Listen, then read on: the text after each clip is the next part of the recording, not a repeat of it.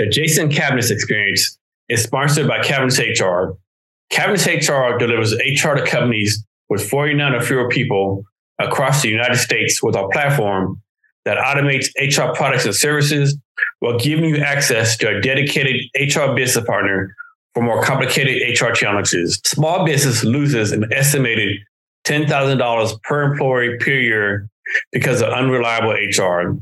Small business owners are spending an average of 25% of the time on HR, time that would be better spent taking care of their people, their customers, and building their business. Cavness HR saves small business owners time and money on, on their HR. Sign up at www.cavnesshr.com or email me at jasoncavness at cavnesshr.com to learn more. Cavness HR, focus on your business. We've got your HR.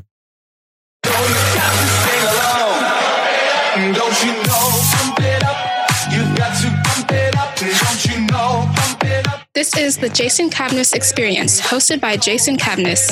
Join Jason as he talks to small business owners and startup founders and other interesting people as we gain great insights about business, people, leadership, HR, and how each guest strives to be great every day.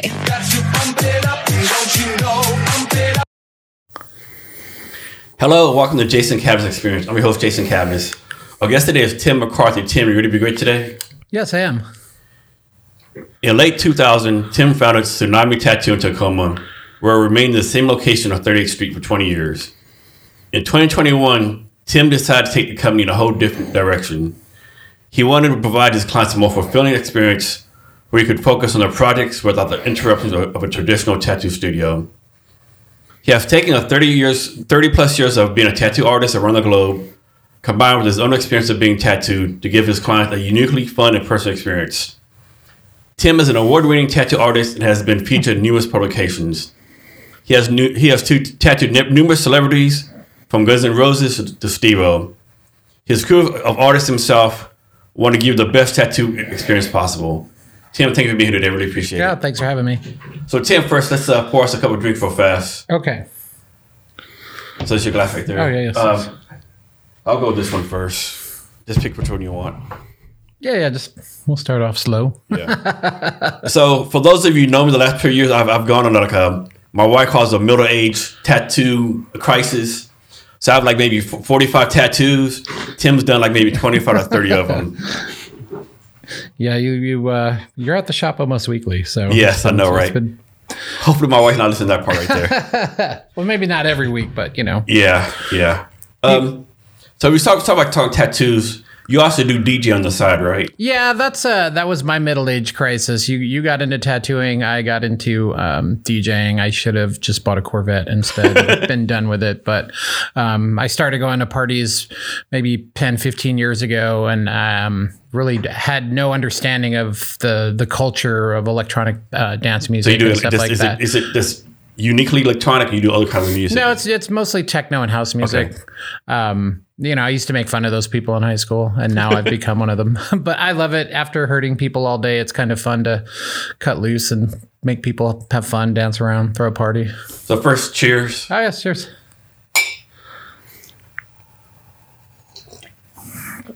So I'm guessing you have like you've upgraded your equipment through the years. You probably started simple. Now you have like all this fancy. Oh yeah, I've, I've I've seen uh, tattooing, um, I mean, far- especially as- right, especially I mean, right now. as- I mean, as far as DJing, Oh, we were talking about DJing equipment. Oh yeah, I um I came in a little bit late into DJing. I, I wasn't one of those uh started off carrying crates of records around. Um I started off with like CDs. Um, I wanted to learn without the use of a computer and things like that, and kind of progressed my way up. I've had some pretty good teachers along the way, and mostly self-taught. That's about the only, you know, if you sit long enough with the equipment, eventually you'll you'll figure out how to use it. as far as DJing, do you have like any gigs you do on a regular basis? I or? do a monthly um, event in Tacoma at a bar called the New Frontier Lounge.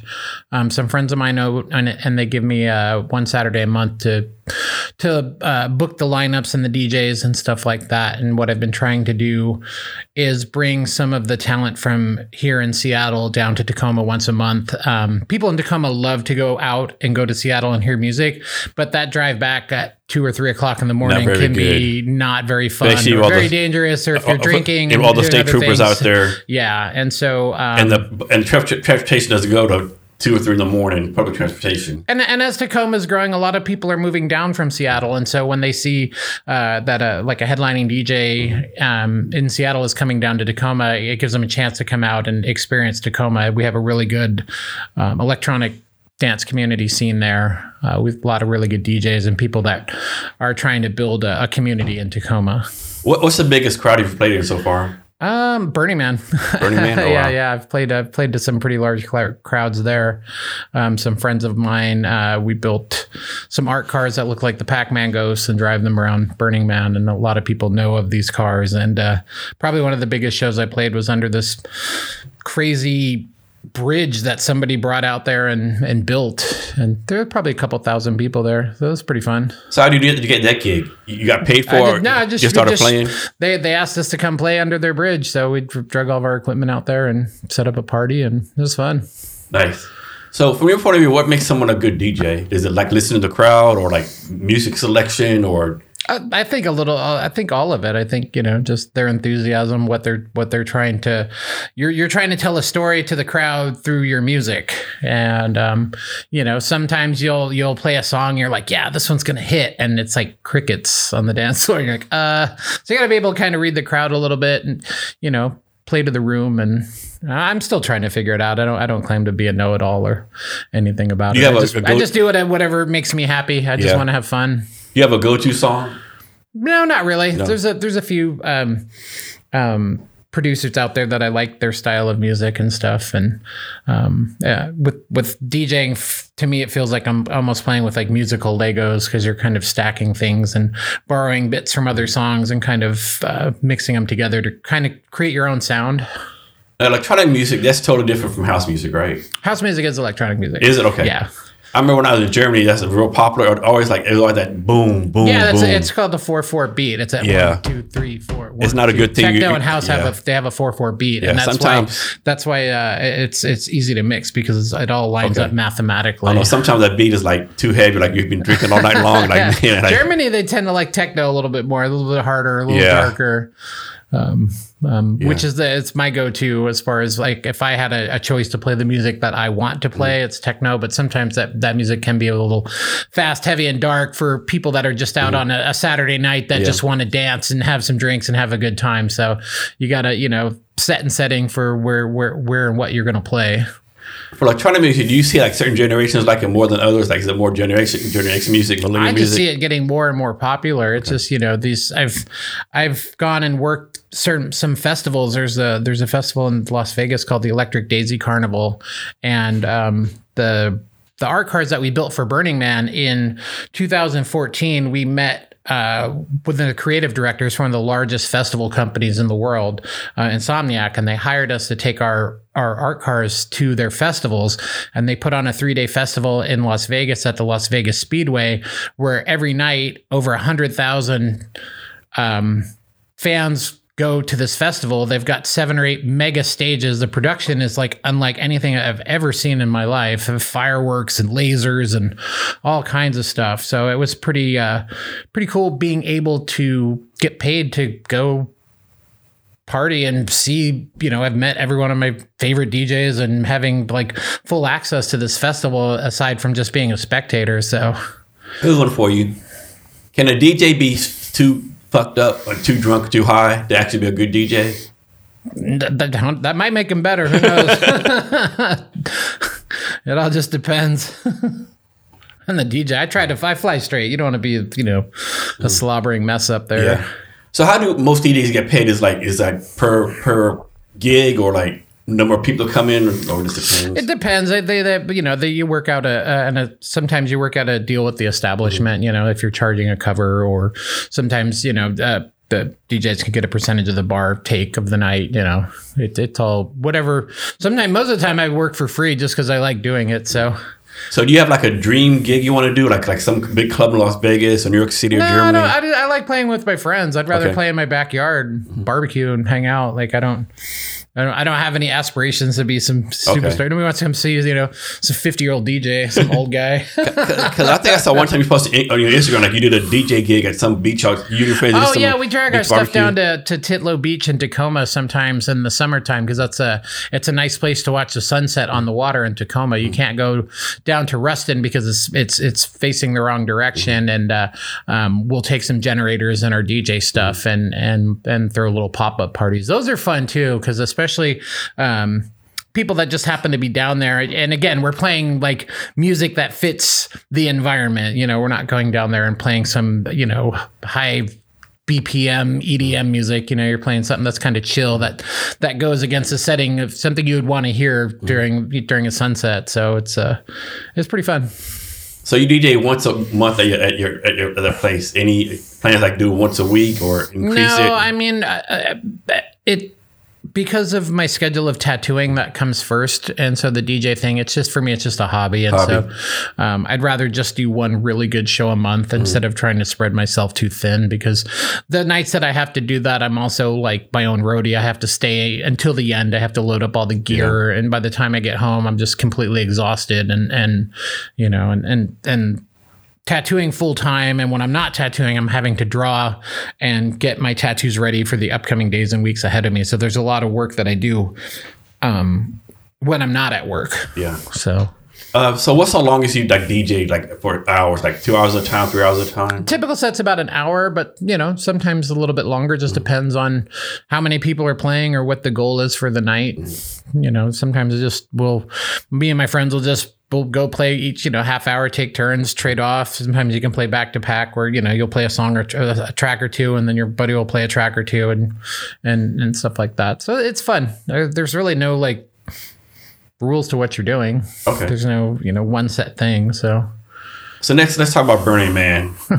and so I, I don't think a lot of people know what Burning Man is. Like they have no clue what it is. I don't really. You can really even say what it is. It's Yeah, that's true. Man. Can you do like a quick like dummies one on one? What what it does? what it Uh, is? Burning Man. It becomes like the third largest city in Nevada every year. There's about eighty-five thousand people that convey in a little town just outside of Gerlach. It's about eighty miles north of Reno. It's on a um, prehistoric lake bed. It's uh, absent of any life. Nothing grows there. There's no bugs there. It's um, the sand is alkaline, so everything it touches it kind of corrodes. It's so, um, and so they build a city out there uh, for one week, and it has an infrastructure. It has a Department of Public Works and a motor vehicle department, and things like that. It's structured like a city, and then at the end of the week, they burn a big wooden man structure, and then when the when the thing is over, the goal is to leave no trace. That you, you know, eighty thousand people go out there, turn it into a city. You know, you'll find whatever you're looking for out there. If you want to go out there and party your face off, or if you just want to go out there and read a book, you know, it's it's you'll find somebody that you can connect with out there. And And these eighty thousand people this can't show up. Like you have to apply, pay money. yeah, you have to buy process, a ticket, but you have to bring all of your stuff into the desert, and you have to cart all of your stuff out, all of your, you know, your your your food, your trash, your gray water. You know, there's And no, they don't how- sell anything there but ice. That's the uh, only. And thing how you long can does buy it there. last? It's seven days. Okay, so basically you got to be self self sufficient for seven days. Yes, but I go like when I go, I go with a camp of about forty people. So we all have jobs and we all work together to have our camp to have the things that we need to to get us through the week and stuff And, and like how long that. you you been going? Uh, 2013 was the first year I went. Okay, so what made you want to go to it in the first place? just hearing stories about it, Stories. seeing pictures. I, I heard about it in the early early '90s. I was living in the Bay Area. I was getting tattooed in San Francisco, and and one of my friends was like trying to tell me about. It's like, oh, it's just they I don't know hippie fest thing in the desert where you know you just, there's no rules and you got to bring all your stuff in. And you know, the young me, I was like, that sounds stupid. Like I don't want to do that. And and uh, as as I started kind of coming around a little bit more of the electronic music scene and, and music festivals and stuff like that, I you know it seeing pictures of it and I just wanted to experience it. First time I went, I just wanted to, to do it just to see if I could do it. It's it's uh it will definitely test you on all your senses. There's you love it like throughout the week, you love it, you hate it, you don't know if you're going to make your way through that week. You don't, you know, you're sitting there and there's a sandstorm going for 8 hours and you can't see your hand in front of your face and you're like, "Why am I here?" You know, but then there's other times where, you know, I'm standing next to Paris Hilton and you're like, "Wow, this, this is pretty cool." so, it's a And do, do, do they like bring a live entertainment or stuff like that? There's uh, there's hundreds of stages and entertainments. There's bands. There's DJs. There's um, some of the most amazing art. There's these things, you know, the the art cars that people drive around. Some of these, you know, millionaire, billionaire types, you know, build these mega things that are like, you know, a concert on wheels, squirting fire and lasers and So, what's the purpose of Burning Man? What's I mean, why do they do this every year? Just like bring people together and, and so they can do community in the middle of nowhere? Or It started in San Francisco with about eight people on a beach, and it's kind of grown from there. It's um, there's nothing for sale there. It's it's a gifting community. Um, uh, there's there's some principles of Burning Man. You know, they're one of them being like radical self inclusion. They want everyone to be a part of it. Um, um, yeah, it's it's it's more than words can really describe. you have Sometimes to, you have to experience it. yeah you know do your research on it and you know there's tons of of stuff you can see on youtube everybody's going to have their own experience and everybody's going to give you their own um take on what it is to them And you, you actually go with your daughters too, right? yeah i've gone with my daughter before twice That's the experience. Experience that with Yeah. your daughters and stuff. yeah yeah and and her, her mom my daughter and uh, my ex-wife her mom went um last year with us so that was pretty cool for us to be able to go as a as a family unit And so, like, I'm guessing Burning Man because like it has its own city. Like, I'm sure like, I'm sure they'll have police, but like there's like South Police and stuff going on to make sure. That oh yeah one no does there's there, every branch of law enforcement in the world is there Okay. whether you see them or not. You know, there's, there's, you know, I'm, it's, it's a kind of in a way of a counterculture movement. So I'm Mm-hmm. sure there's, you know, So basically, like, secret undercover black vans that are out there Yeah. making sure that people aren't trying to overthrow the world. yeah. So how does someone get kicked out of Burning Man? Like, what do you have to do? Like, I guess have you something really, really bad? to get kicked Oh, out you could get arrested there. I mean, having drugs, Okay. you know, drinking and, you know, being dr- and driving a car, you know, you, could- Yeah. you could get arrested there. Okay. Very easily. There's, right. there's, there, it's a city. There's, you know, there's emergency services there. There's, there's fire services there. There's police services there. Um, it's even laid out um, like a grid. There's a map of Burning Man. You get an address of where you live Oh, wow. at Burning Okay. Man. Like you could have mail delivered at Burning Man. What? Like, yeah. Oh, that's pretty intensive. Yeah. Um, what's the closest big city to it? Uh, uh, Reno. Reno. Okay. I don't know what the people of, like that era think about the people come every year, right? Like, is it is the I think like the community that you drive through Gerlach, man, they have a very beautiful high school there. They Yeah. have a nice I'm pretty sure they, stuff. they, so. I'm pretty sure they make money off all the people going to. Well, yeah, and there, there's so much space out there in Nevada that um, people store stuff there year round. So they'll come out there. People Mm. go out to that to the to the playa like months before to set it up, Mm. and people stay out there months after to make sure everything's cleaned up. And there's a there's a perimeter around it called a trash fence to try Mm. and catch, you know, things that blow, you know, Yeah. the garbage. They I mean we pick up every little piece of lint, uh, Yeah. you know, bottle cap thing that you could, you know, we scour our camp completely, and then at the, uh, you know, months later, you actually get a report back from Burning Man where they go through and inspect the entire Okay. grounds, and you get what's called a MOOP report, and it will show you if you left things there, and and if you leave too much stuff or get a bad report, you may not get your camp placement back the, the following Okay. year. Um, I'm guessing the longer you go to Burning Man, the better your camp placement is. Um, I don't know how that all works because that's all taken care of by somebody else in my camp. I just Okay. I just get my ticket through my camp and they just tell us where to go. Our our in order to um to get camp placement, your camp has to provide something, I believe, to Burning Man.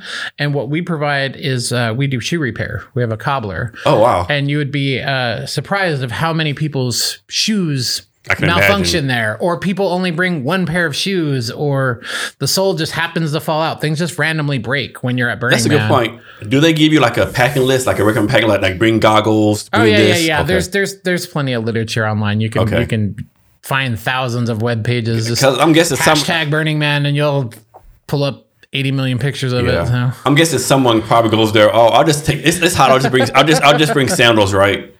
Like, yeah, Should have put you should have put a, a, a Burning Man video on YouTube. You could have extra should you could right? have you could have, you could see what it looks like. And so, how do you plan on going to Burning Man? Like, as long as you can? Oh, I don't know. Yeah. Last year was a rough one for me. Was it was The, the it was extremely hot. It was extremely windy. I, it uh, kind of kicked my ass. So I don't know. I, I do have tickets to go this year. I have not made up my mind if uh, if I go. If I do not go, I will sell my tickets to somebody in my camp. So Actually, let me pull up a Burning Man video. yeah, pull it up. There's tons of them. Just type in Burning Man 2022. That'll be from last year.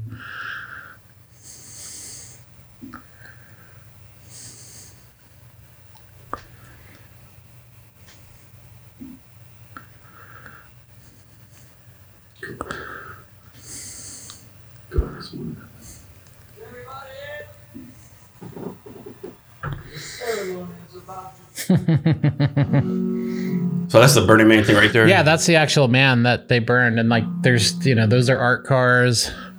There's just massive. It's just crazy all the stuff that people bring out to this. There's only seven days a year. Mm. This is the night of the burn. They bring all the art cars around it, and they light it on fire. And I'm guessing like people all type of backgrounds come here, like businessmen, like There's college everything. students. Every every retirees. That dude's butt ass naked around there. Oh yeah, no, there's, there's plenty of naked people there. Like I said, whatever you, it's it's it's not exactly lawless, but it's you know it's kind of like you could have the most. It's like absolute freedom, really. Mm-hmm. Nobody's gonna judge you, really. I mean, what do you, what do you look at somebody and be like, "That's weird." Look around the whole thing, Yeah. you know. What what do you get? What do you get find the most fun about it? When you That go? I don't have to be at work. Yeah. My phone does. Your phones don't work out there, Uh-huh. so you're completely cut off from civilization. So there's no like selfies going on, or nothing like No, that. you can have your phone, but there's no service. There's like you, I can't get a text or a phone call while I'm out there because there's not enough cell phone towers. And when you got ninety thousand people out there, it clogs up whatever, you know, however that stuff works. But yeah. I was like, this is like a good fun time, but the military spent all the time in the desert I did. I don't know about spending seven days in the desert, to be honest with yeah, you. but you're around all you know, people having fun. It's not. That I mean, you right probably there. have the training to, to survive the desert for a week. Oh, That'd be- yeah. that would be Oh, a yeah. piece That- of that cake. would be a piece of cake, Because yeah. the first time I went, that was the first thing I thought of. It was like all of my friends who were veterans and soldiers, like like this is what they did for for years out in, in Iraq and Afghanistan without the partying. Yeah. But even after that first week, man, that I couldn't wait to have a shower and just a little, you know, I was so gross smelling, even though I tried to shower and stay clean. It's like impossible. that person what's the youngest person you've seen at Burning Man? I've seen babies there. Have I don't you? know why people bring their baby there. I don't know about that either. there was a pretty pretty famous picture of a baby at Burning Man that was standing by our, our art car and um uh, I think it was on like USA Today or something, and there was actually like there's a little Sasquatch picture of me in the background of that photo. I was like, this is a trip. But people are born there, people die there. Someone dies there every year. So what do they do with all this artwork? They just Some of it they down. burn, some of it's some of it's burnt, and then some of it's like any of these big wooden That dude, he looks hot as fuck. There's no way I could do that. that, that. Like he's on drugs or something. Ain't no fucking way. Big pink ass bunny suit. You're supposed to ride around on a bicycle there, but lately, last year, there was a lot of uh, e-bikes. I looked at uh, the Thunderdome, like from Mad Max. You could go battle. There's all the bars are free. You can go drink for free. You have to bring your own cup. Okay. I mean that's You could eat for reasonable. free. You gotta bring your own plate and spoon. There's no, there's nothing provided. Nobody's gonna give you a, a plastic fork or a, a thing. You know, if you notice, there's no garbage. There's no garbage cans. Everybody. So you say everyone has to do something for the community, right? Like, No, like, you don't like- have to. Like like you do cobbler shoes, like That that's our, that's what our camp does. That's what our camp does to get placement through the Burning Man organization. I mean, you can just show up and find it as long you know when if you're not part of a camp or say you just want to show up, you can just go just show up and find a blank space of land and plant your flag, and that's Okay. where you camp. Some of the spaces are reserved for the for the for the camps, Mm-hmm. but when you get there, you know everything's kind of like laid out and stuff like that. So, so. Do you get any sleep during these seven days? oh yeah, uh, two of the nights I was asleep by 11 p.m. I'm an early person. I'm not a late night person. I want to. I'm pretty sure people got married here too. I'm Oh yeah, guessing. people get married there. It's just like a water experience. Yeah, it's it's uh it's an assault on all of your senses.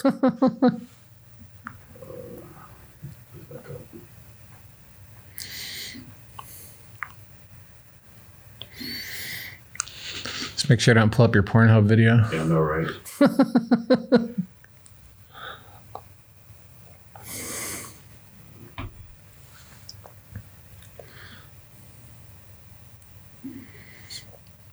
This looks like some fancy DJ gear right here. You got all these buttons and.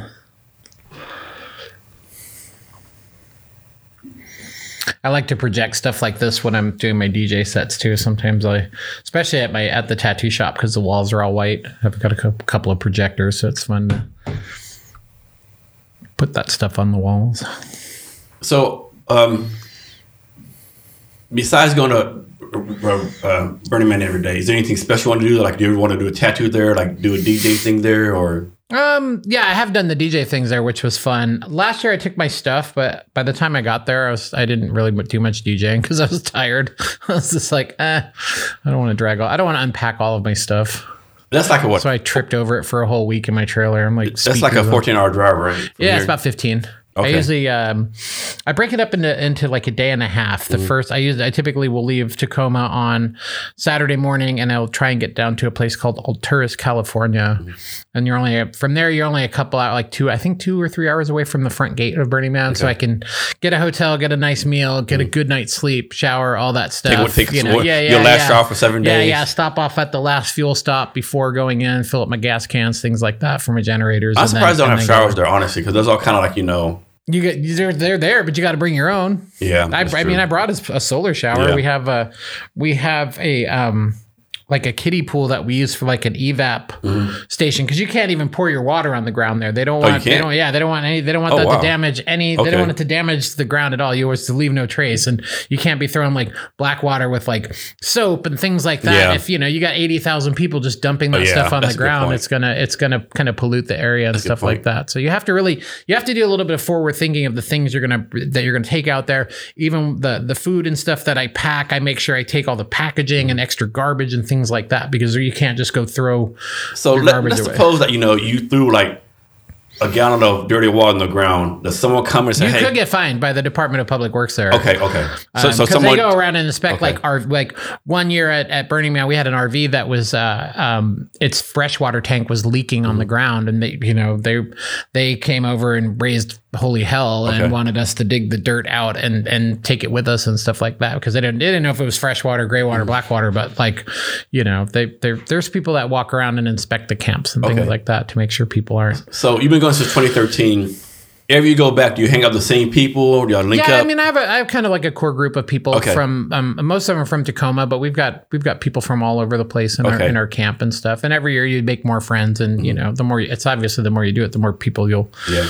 That will do it. And not everybody goes every year, so sometimes you know, I have a cousin that lives in in uh, Manchester, England, and she she flies all the way over, and I have some other friends That's that live dedication. that live down in Mexico that that come up. So when they're coming in from another country, you know, you have to kind of help them facilitate Mm-hmm. to to do all of that stuff. So it's kind of fun being able to, you know, help some of my friends and family, you know, experience it as well. Whereas it like if you were just coming over from England, like trying to get all the camping gear and get all this the stuff, it would almost it would be really really difficult if you didn't have help on this side of uh, in the country. So I'm guessing most of the people you, you meet at Burning Man are really great people. Have fun time with them. You, I'm guessing you meet like very few jackasses or Nah, I met a couple of jackasses. Yeah. There's, there's always a few.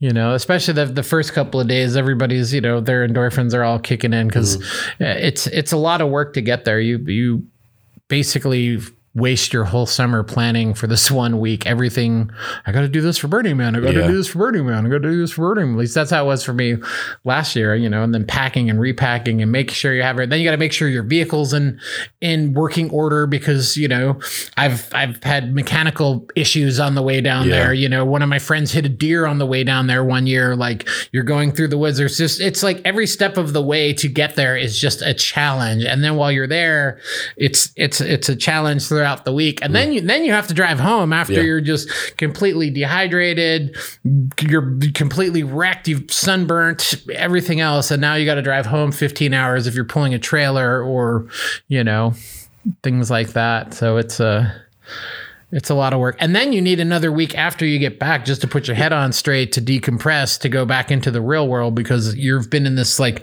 magical universe for a week where you don't need money and things like that and all of a sudden you're like you walk into the store and you're like oh shit i, I need money to buy this this thing i need In Burning Man, it, it's like twenty four seven. Yeah. something always going on. oh yeah It's- So like from your time there, is it better like do the stuff that do daytime or the nighttime? It, some people are day burners some people are night burners. Like it just depends. I mean I, I i like the desert in the morning. I'm a i love watching the sun like getting up early and watching the sunrise. I don't like to stay up all night and watch the sunrise because i just can't handle that. Um uh so I, I like to go to bed every night and get up, especially when it's when it, when it's nice and cool out in the desert before it gets too hot. It's it's just quiet and and and so fun. with all the stuff going on, the music, the noise, like I guess you have to really, really be tired to go to sleep, right? Yeah, I get earplugs or Okay.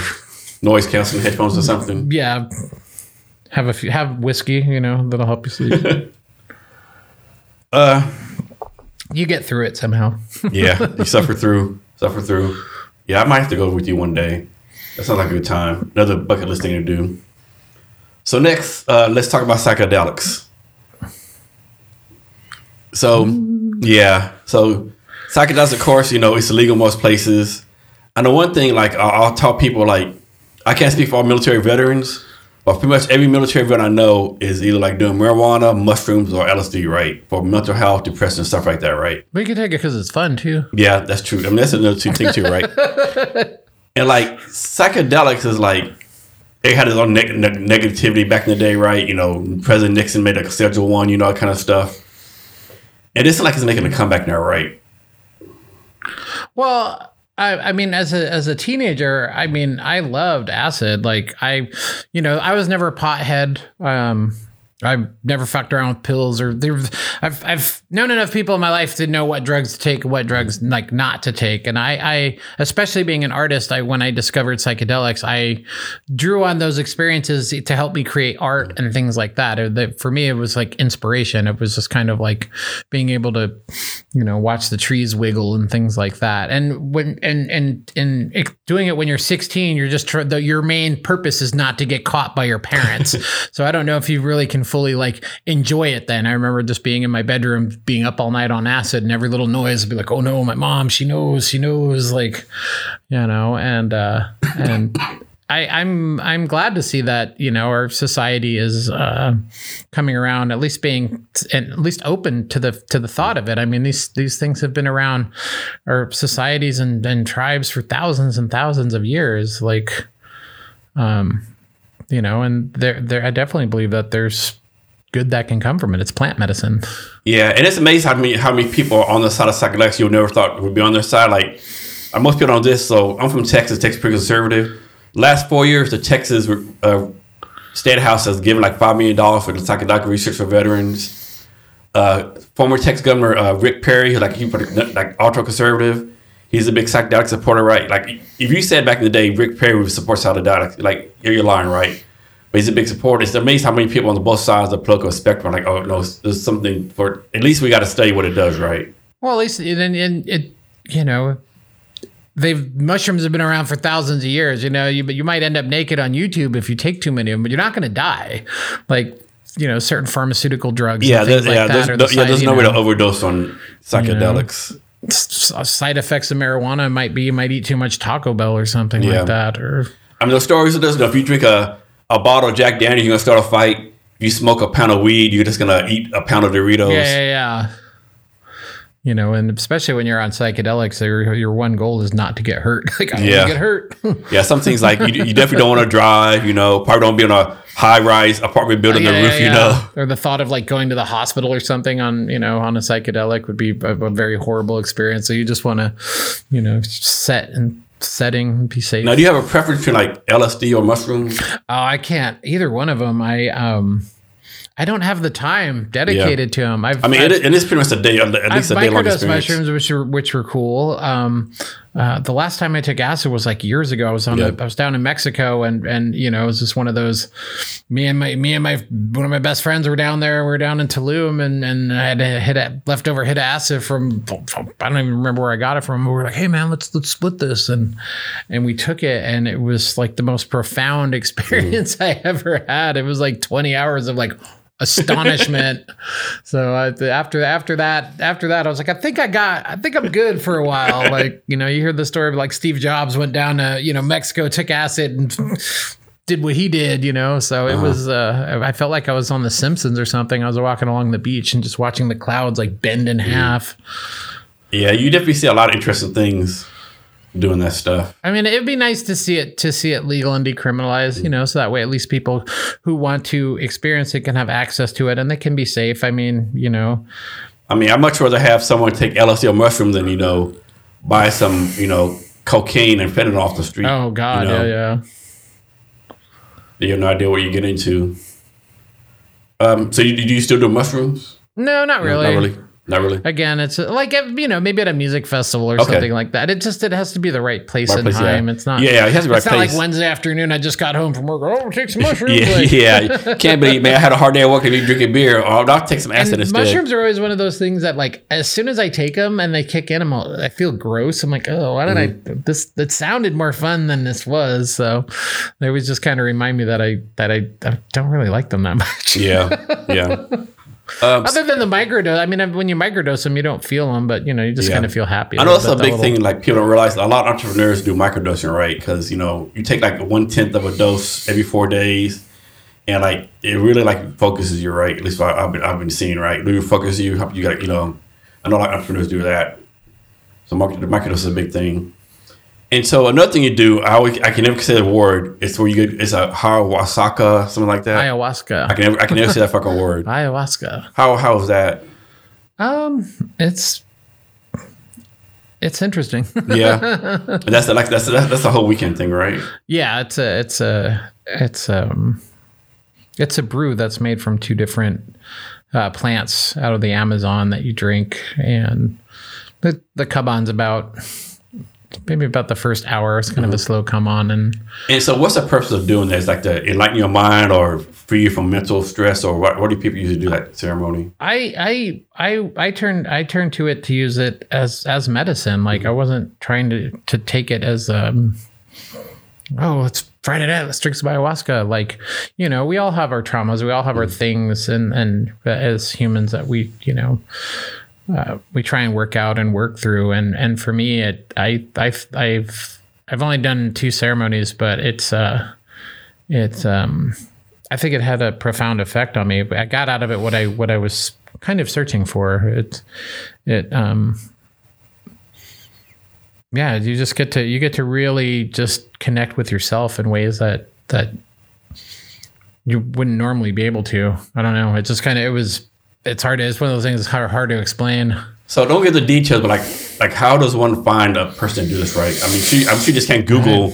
You know, like you have there to. There are churches. There are churches. Is it okay? it's um there uh, there are churches in America that you can be part of and and, and take it as a ceremony. Yeah. Okay. because of under the Freedom of Religion Act, because it's. Oh wow, that's a good point. Yeah. So you plan on doing it again, or you're done with it too? I, I don't know. It's um I haven't put much thought into it. Yeah. It's just like one of those. I uh I did it. I got out what I needed out of it. I feel like if you're one of those people that tries to do it every weekend, then you're yeah. maybe not. Yeah. You're maybe not. You're, you're kind of defeating the purpose of that. You know, those yeah. people. It's like, well, it's not addictive, but I've done it 300 times. It's yeah, like I do it every day. Yeah. You know. I know, like taking LSD, like you, you, you I know you can't take it every day because the tolerance builds up, and then like what can you really get out of taking every day, right? I always feel that yeah. take it like I mean, when you when you drink ayahuasca, you're gonna at some point you're gonna purge, you're gonna puke like your guts out, you're gonna shit your guts out, yeah. like it's your body just cleansing itself. You have to file, follow a, a, specific diet. You know, it's you have a shaman that that hosts the ceremony that that guides you through everything and through you know song and music and you know sometimes there's a um, some chanting, the the, mm-hmm. the, the group activity and stuff like that. And these but people, like these people, you never met for your life, like no. Okay. I mean, I've I've done it with people that I know, but I've also done it with strangers who become your friends after mm-hmm. you have this bonding experience yeah. through all of that stuff. How many people is like a ten person thing, or there's depends? some I don't know. There's some. It I guess it just depends on how the person who's ever facilitating it. I mean, there's some people out there that try and do it to they're solely to make money. You know mm-hmm. what I mean? Then yeah. trying to exploit all that, especially with this stuff getting popular. You know, uh, again, you can go on YouTube and just see all these people that that you know you you can see they're probably charging these people way too much money for what they're getting out of it. I don't Yeah. know. It's it's That'd be my fear. Like, how do you pick the right person to do know they're doing the right thing, not ripping you off? You know, like, yeah, yeah. I would be I would be afraid to, to go down like in like say like down in Peru and not have some sort of contact down Mm-hmm. Yeah. there. You know, because there's a lot of people that like anything they're going to try and take advantage of you because or some dumbass you off or American, you know, type of thing. yeah, um, yeah. I think psychedelics is a good thing, right? If you, if you use correctly, right? And, and I know there's definitely been a lot of research about mental health and depression and stuff like that. It's I know a lot of military veterans they put on like you know all this all these pills, right? It didn't help, and they like do on their own like do psychedelics. What do you want to call it? Like they have a lot more. um Yeah, and especially if it can help you guys out. I mean, Yeah. you know, I know a lot of my friends have been through way tougher stuff than I've ever seen in my life, and I, you know, trying to process that, especially when Yeah. people are so young and going into like the, the military. I've I've not been in the military, so I can't really speak of some of that stuff. But I. Yeah. just know I've I've had friends that that have a lot. They they have struggles because of their times in the military. Yeah, I just like the way it opens your eyes to see the world in different ways, right? You know, like yeah, you see some crazy stuff. Well, the th- one of the things that I like about uh, that, that psychedelics is it creates empathy. Like you, Oh yeah, yeah, you you have more feelings for people in the world and things like that around you. I think Yeah. you know we, Yes, we, it's to we me, lose like- touch in all of that. We all live in our own little box in our Mm-hmm. own little squares, and we're all isolated and things like that. And yeah. You, and you see like how things operate and things like do, you know, how everything designed. And like one thing, like when I take it, like I, I just notice how much cars are like, you know, like not a part of nature, right? 'Cause Whenever I see a car go by, like you can just hear the noise and the pollution coming out the car, right? It's craziness. And on one time I, I was on it, and um, my wife, we had like about a bunch of spiders on the porch, and my wife always knocks the spiders down. So one time, I was on the front porch, right, and the spider said, "Hey, uh, Mr. Jason, can you tell your wife to stop killing my house?" Right? what? yeah, it's very interesting, right? But it's a fun time, right? Yeah. Uh, uh, will be any ever legalized? I don't know. I know there's a uh, association called MAPS. Um, I can't remember what it stands for. Something for study psychedelics and they're, they've been over since 1986. They're trying to get it legalized and stuff. I don't know if it will be legalized, but they just need to keep on doing research. I think. Yeah, I mean, I've, I've I've done my experimentation with it, but it's just like, again, it's I, at this stage of my life, it's I've got so much going on that Yeah, yeah, because it does. You know, you just can't take it. You can't, you can't be like, I want, I want to drink a beer, take a take a hit. You're like, you almost got to set a whole day But I aside. think if people want to experience that, they should have the right to do it. I don't. I don't. I've never Yeah. felt that any type of psychedelic experience should Yeah. be criminalized or No. or or you know sp- you know put you in jail because you're wanting to you know expand your consciousness. Yeah, exactly right. Cool. Um, so we'll come back to this in a minute. So next, um, let's go talk about your tattoo business real fast. Yeah, that that I can talk a lot about. Yeah. I'm not. I'm not as. I'm, I'm not as, as deep into the psychedelics as I am tattooing, but Yeah. so tattooing. Um, so first, a lot of people don't realize you're a tat people. You're a tattoo artist, right? Own a tattoo shop. You're also an entrepreneur, right? Can you talk about the challenge, like you know, doing your art stuff versus also making sure your business makes money? that's the that's the that's the that's the hardest part. You know, having to. I have to create art every day in order to make my business survive. I have to be creative every day. I have to be on point. I can't. You're not allowed to have a bad day as a tattoo artist. Um, and so you're you're trying to take people's ideas and turn them into something and put them on there so that way they can come get tattooed, enjoy what you do, and in return I can generate revenue to pay my rent and keep my business going. It's I mean, um, I do feel like I have a, an amazing job because I have been fortunate enough to make my life off of making art and and putting it on people. Um, I started tattooing when I was 17 years old, so I, I started in 1989. So um, it's been a long, long time. I was in high school. I um, kind of a funny story going back to psychedelics. I went over to this guy's house to buy some acid. And um, when I went over to his house, I was about 16 years old.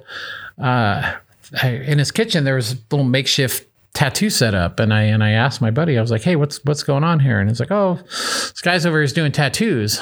And I was like, "Really?" And he's like, "Yeah, yeah. He just ran to the store to go get something." And and I, at this time when I was about 16, I was a I was a punk rocker. I had a mohawk. I uh, my parents were they were super cool. And you're about in New. Mexico. New yeah, I was Mexico, living in Albuquerque, and my parents were super cool about it. But my mother, she's from New York, so when she talks like this, you know, she's very brash. And and the the line in the sand for her was, I wanted my ear pierced for some dumb reason, you know. And so every day, you know, I'd come to and from school, I'd be taking this stupid earring in and out of my ear. My ear was all crusty and red, and my mom would be like, "Take that shit out of your ear! you look fucking stupid."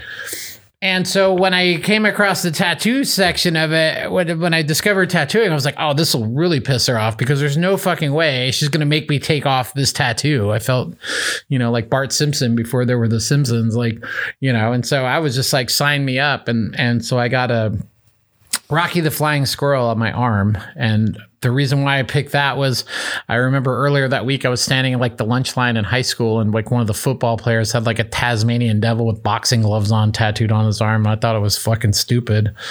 And I, so I was just like, well, I'll get, we'll get Rocky the Flying Squirrel. It's, it's still kind of, it's been covered up a few times. But that introduced me to tattooing. Um, when, uh, while I was just sitting there getting tattooed by this guy, he had like a portfolio of his of his artwork, and I was like, "Oh shit!" Like, um, I can draw better than this guy. So that so you- was my theory. So you already are an artist before you started Yeah, I was, tattooing? I was doing uh, screen printing. I was doing like linoleum printing. I had really amazing art teachers. and were you like a self-taught artist? Yeah, I mean, when I was a kid, you know, they wanted me to play football, but I wanted to draw pictures. Like uh, that's I, I, I've I've always kind of uh, just like operated on my own frequencies of stuff. I've never been into like the normal shit that people around me were into. I just wasn't into the latest types of shoes or the most popular thing. I, it's just I was I've been creative my whole that's for as long as I've I've, I've known, and so. um you know, my parents they they bought me art supplies when I was younger. They encouraged me being an artist. Uh, I was doing oil painting by that time, and in middle school and high school, I had the most amazing art teachers, even better than any professors I had in college. And um, um, and so when I was getting tattooed from this guy, I was just like, you know, this is kind of cool. I want to I want to learn more about it. And at the time, there wasn't of course there wasn't the internet but there wasn't a lot of literature on tattooing. There was only maybe a couple of books that were published on tattooing. So there was very very limited information about tattooing. So the next step for me was um, there was only one tattoo shop in the town that I lived in, and there was big motorcycles parked out in front of it and things like that.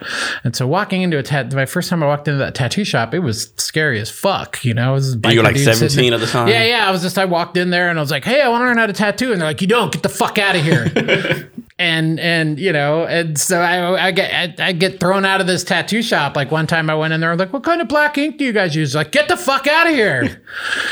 And um, so the guy who did my first tattoo, he had like this makeshift homemade fucking basically like a prison style tattoo machine because living in New Mexico, everybody had that that uncle or their cousin that just got out of the pinta, bro, and I'll show you how to make a gun.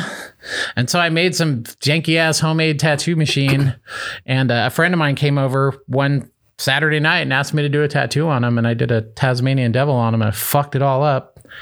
And uh, he went back to school, and the next day, like my phone started ringing off the off the hook. And that's when you knew you want to be a tattoo Well, artist that, was- that, that was where well, that's just kind of like where it was starting, and um, like you were like, oh, okay, I can make money off this. I wasn't even making money off it. For me, it was just a different medium. It was just another form of making art. It was the, the thought of having a job that I didn't have to go to work until noon and people were going to pay me money for. It was far from my tattooing. Was it was it was so underground then. There wasn't there wasn't like walking into Walgreens now and seeing someone with half their face tattooed. It was like if people you had a tattoo, people like they they'd stop and kind of stare at you at a you, restaurant like you or must things have, like that. You, yeah, must have just got out of prison or something, you know, or they either You- I got my, I got my gang. sleeves done in my twenties, and people always thought I was a, in a band. I'd go to a restaurant, hey, you guys in a band? That was the most question that was asked every time I went somewhere, and um. And so I knew, I, you know, I was doing these janky little homemade tattoos, and I knew that's not what I wanted to do. I, I, I ran into a guy who had a, a black and gray single needle portrait done and it was like a moment of epiphany for me like time stood still and it was it didn't even look like a needle had broken it looked like something that was airbrushed on the skin and i was like that's what I want to do. I want to do tattoos like that. And so that kind of put me on my path because I didn't even know things like that could even. How did your mom react when you told her that? Well, that's that's the funnier thing because my mom beat the shit out of me when I when she when I woke up that third day with the tattoo, but then she came home. I was like two hours or three hours early from work one day. I'm at the dining room table. I'm carving up one of the kids from down the street. My buddy's cleaning a sack of weed. You know, my other friend's drinking a beer. We're all acting like grown ups. And my mom walks in and she's like, What the hell are you doing? You're going to get AIDS. You're going to die. Like this was 1989. Like people were dying from AIDS. And, you know, here I am, you know, bloody kid, you know. And then two days later, their parents would call screaming at me, You know what your son did to my son? Or, I'd go to pick up a girl for a date and she'd tell her parents that I did tattoos and she'd go to her room to get her purse or something and the dad would like fucking grab me by my throat and like, she comes home with a fucking tattoo, I'll fucking kill you. And you know, we'd be going to the movies, oh, I want to get a tattoo from you. I'd be like, I don't, I don't know. I don't think that's such a good idea. Your dad's a cop. That's crazy. Um, Yeah, and so that was uh, that was about when I was about seventeen, and I knew at at some point I needed an apprenticeship. And so I had kept going into this shop in Albuquerque. It's still there. The name of the studio is uh, Route 66 uh, Fine Line Tattoo. It's owned by a man named Brian Everett. He was a pioneer in portrait black and gray tattooing. Still is an a, an amazing person who I still look up to. He was like a he was like a stepdad to me. He was uh, I learned a lot from from that man. And um, but they used to, like I said, they used to just throw me out of the shop all the time when when I went in there. And so one morning, uh, his associate was at a breakfast restaurant, and I saw him sitting at a t- table having his breakfast, and I literally cornered him, and I was like, "Look, dude, I want to learn how to fucking do this. How do I do this?" And he's like, he's like spitting egg all over me and shit. He's like, "Yeah, you gotta go fucking get an apprenticeship, fucking." You know, but I'm not going to do it. You're going to have to leave the state because there was only the one tattoo shop in Albuquerque at the time. This was in 1992. And, um, I, I was doing like construction and shit like that, and just out of high school, and uh, and I knew that I wanted to do tattooing, and so I sat down. I didn't even have a map. I opened up the phone book because I had the area codes on there. I'm like, well, where the fuck do I want to go? And I was like, I don't want to go to Texas. I don't want to go to Arizona. I don't to Utah. I was like, Denver. And so, like a week later, I, I popped in my car and drove up I twenty five and went to Denver and just started knocking on doors. And and um, I walked into the shop in Denver, who happened to be friends with the people in Albuquerque. And so while I was in there, kind of hitting them up for an apprenticeship, they were calling down in Albuquerque, like, "Hey man, this you know this guy's down here, kind of dropping your name, like what the fuck?" And the tattoo shops back then, they all knew one another because Yeah. tattoo was very small. You Yeah. know, you coming in there like, hey man, and so and so sent me up here. You know what I mean? They're gonna fucking they're gonna check that shit. They're gonna check your references. And you know, they they they did. They gave me my shot. And then years later I was uh I was at a tattoo convention and I ran into to um Brian and Cap and I I uh you know, I walked up to them and I and I thanked them and and they, they kind of blew them away because I actually did what they told me to do. I went out and I did it, and then I went back and I thanked them. And then so about 1996, there was a, a position that opened in that company, and I was living in the Bay Area at the time, and that owner called me up middle of the night, offered me a job, and so it was kind of like it was like getting like asked to be picked up into the you know up into the big leagues. I couldn't go back to sleep that night. I was so excited to, to go from a shop that I used to get thrown out of to now they're asking me to come work for them. And this was this shop at the time was a, a highly published studio because at the there was tattoo magazine stuff back then over the internet or Instagram things like that. So you you got your exposure through printed magazines. And the, so this shop always was in press and had a lot of stuff. People would fly in from all over the world to get tattooed at the shop. So it was kind of cool going from this little you know kitchen scratcher to working at one of the best shops in the country at the time. And and um, it was a cool feeling. So, how did your own apprenticeship experience affect you when you, when you bring on apprenticeships or people apprentice, apprentices for you? what do you mean? Like, you know, how do you experience like you, know, you went through getting an apprenticeship out, you know, getting rejected, get the fuck out of your kid, and I finally was- getting one? How's that affect when you bring someone on? Oh, I, I, I don't even know. Um, I've only apprenticed to a couple of people, so it's every everybody has kind of like their own, you know, story in tattooing. Okay. And so, as far as being a tattoo artist, like I know some people only do color, some people only do black and white. Like, wh- why is that? Like, to me, it sounds like you know, someone like if I go to tattoo artist, hey, I want to do this tattoo. Oh, I only do elephants, right? It is like when tattoo artists do that, they're, they're locking themselves out of making money. Like, why do some Yes artists? or no, or they might just get people that only want elephants. Mm-hmm. You know, so it's not. Um, I've when I when I started tattooing, I worked at the It was like the what's called the street shop. It's like people just walk in, Mm-hmm. you you took whatever came in the door. Especially back then, you couldn't be picky if you wanted Mm-hmm. to pay your rent. I had kids in diapers, like so. I learned real quick to to do a lot of different styles of Mm-hmm. tattooing, but. um you know, some people they're just good at, you know, like That some people thing. are really good at pouring concrete, but they can't do electrical work. You know what I mean? Some Okay. people so you you know, you you find what works for you. So, why or when did you decide to go and start your own company? Uh, I started Tsunami in 2000. I moved to Washington in 1998. I moved up here to raise my kids. Um, I didn't want to raise them in Albuquerque because I grew up there. Did you already have a tattoo job before you moved up here? Yeah, I worked at a, I worked at a studio called Lucky Devil Tattoo up on Capitol Hill. It was an it was an awesome shop. I, I really loved working there. Is it still open? No, it's not around anymore. The building's been torn down. It's some wood fired gelato bullshit on fucking 12th Avenue. Um, but I was living in Tacoma and I was commuting to Seattle every day and and you know, especially when you're sitting at a tattoo shop eight nine hours and you had a slow day and didn't make any money, it's like you it's a it's a long drive home and a rainy, dark I five night, you know, and you're feeling bad about your life. And so I was like, well, if I'm gonna sit around a tattoo shop and not you know do anything, I might as well be ten minutes from home. And yeah, there comes a point in your career, you know, if if you're a tattooer, some people they want to progress. I've wanted to do everything. I've wanted to, I tattooed, I wanted to do conventions, I wanted to be printed in magazines, I wanted to tattoo in different countries and travel around the world. And I've accomplished all of those things. And so when it came time for me to open my shop, that was just the next challenge. I had managed the shop for six years in Albuquerque. So I kind of had a handle on, So you know- you know the business. business side of it and, and, and stuff like that. So I had a, I had a great teacher on, and that aspect of it. And so even before I opened the shop, I mean, um, I, I had at least I had a basic knowledge of what I was doing and what I needed to accomplish. And I had opened uh, several other shops with people.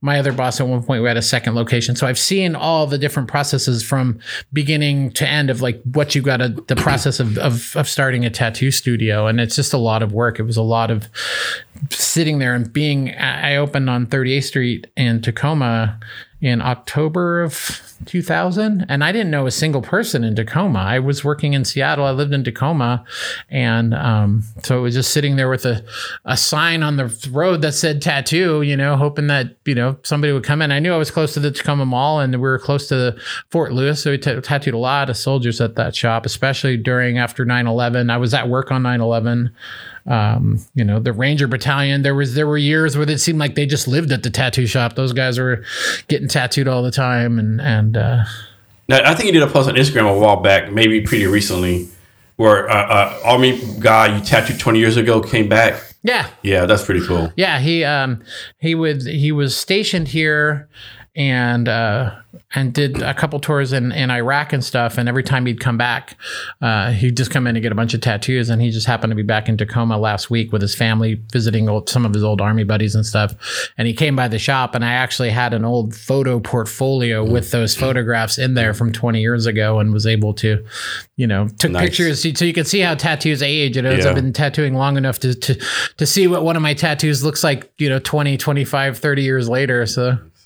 So back to you moving to Washington, like why Washington versus all the places you could move My to? ex-wife had some family up here. okay, so- okay, and we were just we we wanted to get out of New Mexico. okay, all right. So back back to the business. You start your business on 38th Street. Like when you start your business, you have like a cash reserve, like take care of bills. You, you, or you just like No. I want to do it. Dude, the first day I opened that shop, I didn't even have money to buy lunch, dude. They're not going to give you a business loan to open a tattoo shop, especially in what 2000. Like I, you know, I uh, I I scraped every last cent I had. Like I I went to secondhand stores to get shit. Like I knew I was going to open a shop, and so I a year prior to that, I started to collect the little things. A trash bag, and A's, the shit you got to buy to own a business. Like you know, a And, chair. and a were you the, were you the only artist? Yeah. I started this I started the shop by myself. I worked there by myself for about a year before I hired anybody on. Um, and uh, you know, And so the business starts. You're kind of struggling. what happened? You're like, okay, I'm actually gonna make money. I'm actually It still hasn't happened. no, not yet. I don't know. You're doing pretty well. COVID's happened. Yeah. This has happened. It's always something, you know, it's everything costs money. You know, I, I, I tattoo, I do it because I love doing it. Mm-hmm. I mean, That's the biggest thing. the, the hardest part now is I'm just getting a little bit older, so I can't, I can't do it like I used to. my body hurts, my brain hurts. So Yeah, I remember you did a tattoo the other day, and you posted on Instagram. It, it was a badass tattoo. but Like you like this fucking killed my back. Oh, back. I still can't stand up straight right now. I hobbled in here. I looked like the Hobbit when I came home from work last night. Like I tattooed this woman's throat, and I was literally like standing upside down for Mm. a couple, like just putting my body in this wacky ass position to make sure that her tattoo was done right. So yeah. um yeah it's it's it's it's challenging as learning to tattooing now that i'm that i'm getting older i'll be 51 on tuesday so i hope i still got a few good years left of me so that's why i'm real selective on the the tattoos that i mm-hmm. do now because i feel that i have you know more years behind me than ahead of me in- Yeah, in yeah. tattooing So when doing a tattoo design, like how does it work? Like if someone comes and hey, draw me a snake on the back of my neck, do you just draw the snake on the back of the neck, or do you like like what's the process as far as like artists and, and I customer? book them an appointment and then I and then I I design them something when it's when I'm with myself. I don't mm. I don't draw in front of people. I don't produce things in front of people. You know, I just everybody has their own creative processes and you know, mine just when it comes it comes. I mean I'll be driving to work and I'll get an idea of how I want to do something. I can't explain it. It's just the how artist brain works. Like, you know, or somebody asks for something and I've got tons of books at my house and references and stuff like that. So like it's kind of like a flow chart of I know mm. where I'm going to go to kind of look to to find resources or references and stuff like that. Sometimes people just bring a sticker and they just want Yeah. that. So it's not every time I'm sitting down a tattoo I'm reinventing the wheel. yeah, it's not like a it's not like a work of art every time, right? Yeah, and I mean, there's a balance between my own ego and it's the person's tattoo. Mm-hmm. So it's like my job is to give you the the best tattoo, that something that you want, but it can't just all be like, oh, you only got to get what I want to give you. Yeah. Like, so it's it's there. There's there's that kind of two sides of it. So when you bring on new artists to your to your shop, what do you look for? Oh, they got to be good. They got to have good personality, professionalism. You know, there's just a, they got to be the whole package. You know, we have I really am, I get to work with really amazing people every day, so many different styles and and and you know just positive people. I, I you know all it takes is one bad apple in any company or job, and it could make everything change the chemistry of stuff. So. And how do you find your artists? Like is like is like word of mouth? People refer them to you. You do Ta- tattooing's a community of people. Everybody kind of knows Okay. everybody. There's a network of sorts, you know, people's Okay. names, reputations. Sometimes people are just moving to a town and, and you know, trying to get established or, um, um, yeah, I don't know. It's a mystery. it just happens. Let's like talk about the conference you go to Austin every year. Mm. It's like every January. yeah, the tattoo convention. So how's that? How do you start to go on that? What's that I'm about? friends with the, the the woman who organizes the whole event. They just had the 20 year anniversary of it last And you've been going January. twenty years. I've gone a lot of them. Okay. Not not every single one of them, but for, especially for the last few years, I've kind of like reconnected with uh, the tattoo conventions and stuff like that. So it's uh, I, it's fun to just travel and and see some of my friends now that I've that have been in the industry. And that's more like a pop up thing. Like people just walk in and say, "I want this kind of tattoo," and you draw for them. Well, there are booths there, and then a lot of the bigger name artists uh, have appointments before they get there, or even just all artists in general. The the you know the the event on the website posts all the artists that would be there and their links to their social media and uh, websites and all that. You stuff. actually take your whole crew there, right? Uh, a couple of the artists went. Okay. And what's the purpose of going? To just like put your name out there even more, or like this? Or is, or is it more like it can help is, for is- that. It just- is it I- I- business or is it more vacation? Uh, it's it's both. It's but it's also networking. I like to I like to go to the conventions because I there's a lot of new products that keep coming out in tattooing. So there's a lot of um, exciting new stuff, machines, and and you know there's big money making products for us to tattoo with. It's an industry now, so it's uh, uh, trying to. I'm always kind of learn more and do better tattoos and progress and not being like just Same old, same, same. old. Yeah. So as far as tattoo supplies, I'm guessing are, are there like low quality, medium quality, high quality? Yeah, there's cheap shit from China, or Okay. there's you know stuff that's built by tattooers for tattooers, and that's Okay. the stuff that I go with. Um, yeah, is that like pretty reasonable price, or is it really expensive, or in, in general? it's what you know. It is what it is. I mean, you have to It's- buy it's- regardless, yeah, right? Yeah, it's nothing. Is you know, box of gloves is thirty bucks now, so Mm-hmm. it's just everything costs money these days. So speaking of gloves, like I know you have to have like some kind of health permit, right? Yeah, you have to have a uh, there's a state issued license, and then you have Okay. to have a uh, bloodborne pathogen training. Okay. about And I guess the health department comes prevention, and you know, and people come by once in a while to inspect you. And yeah, the, the the state of Washington has um, tattoo inspectors. Okay, all right. Um, and that's just this the cost of doing business. I'm guessing. Yeah, Like, it's it is what it do. is. Yeah, There's licensing and all that stuff. So Um, and what else? Um, and so like as far as being an entrepreneur, let's suppose someone's out there they want to start a, start their own business. What advice do you have for them besides not do it? get ready just to work. It's gonna you're gonna own. You're buying yourself a job is what mm-hmm. you're doing. Like mm-hmm. you have to. You don't. You don't really get a day off. Like I I mm-hmm. eat, breathe, and sleep my studio. It's my it's part of my life. You know, I'm laying in bed going shit. I got to go get toilet paper for the shop tomorrow. Oh, we're out of this. I need to order that. You know, it's you know you're just lots of you know it's you have to really just be dedicated to it it's not like people come to me and they're like oh my god you own your own business must be nice you just get to work whenever you want Yeah, right. if that means eighty hours, eighty hours a week, yeah. I but I've I've I've put my time in. I'm enjoying I'm enjoying where I'm at now because my studio is a private by appointment only studio. It's a very beautiful studio. We're not open to the public. Um, there's not people hanging out there. You know, it's it's it's a very chill, relaxing space. I I've got really fortunate to find the space that I'm in right now because I had to unfortunately move locations of my studio two years ago, but it's in a much better location now, and um, I'm finally enjoying the fruits of like my hard work because I I did. I've I've I've spent my time in Tacoma and trying to just you know give people good tattoos and educate people on tattooing. And i've had you know i've had really good help along the way too. I've had some pretty amazing people that have come and worked for me over the years that that uh you know I, obviously i couldn't have done it without them too. It's can't do everything yourself so. So, from your point of view, what are some pros and cons of having your own having your own business?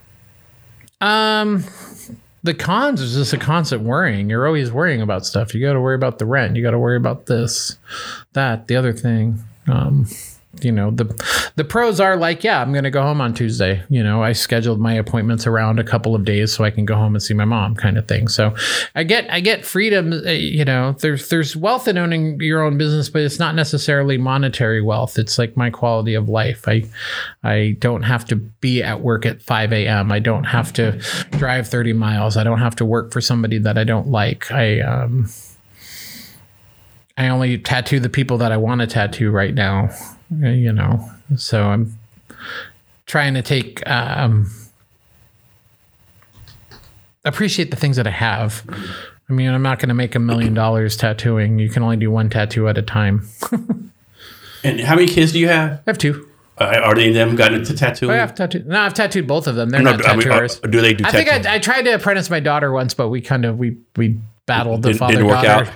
You know, like any any kid trying to work for their parent, like me. You know, doing construction for my old man when I was a kid. You know, you just Yeah. kind of butt heads. Yeah. So, are there any tattoo artists out there that you like really admire? A lot, all of them. Yeah.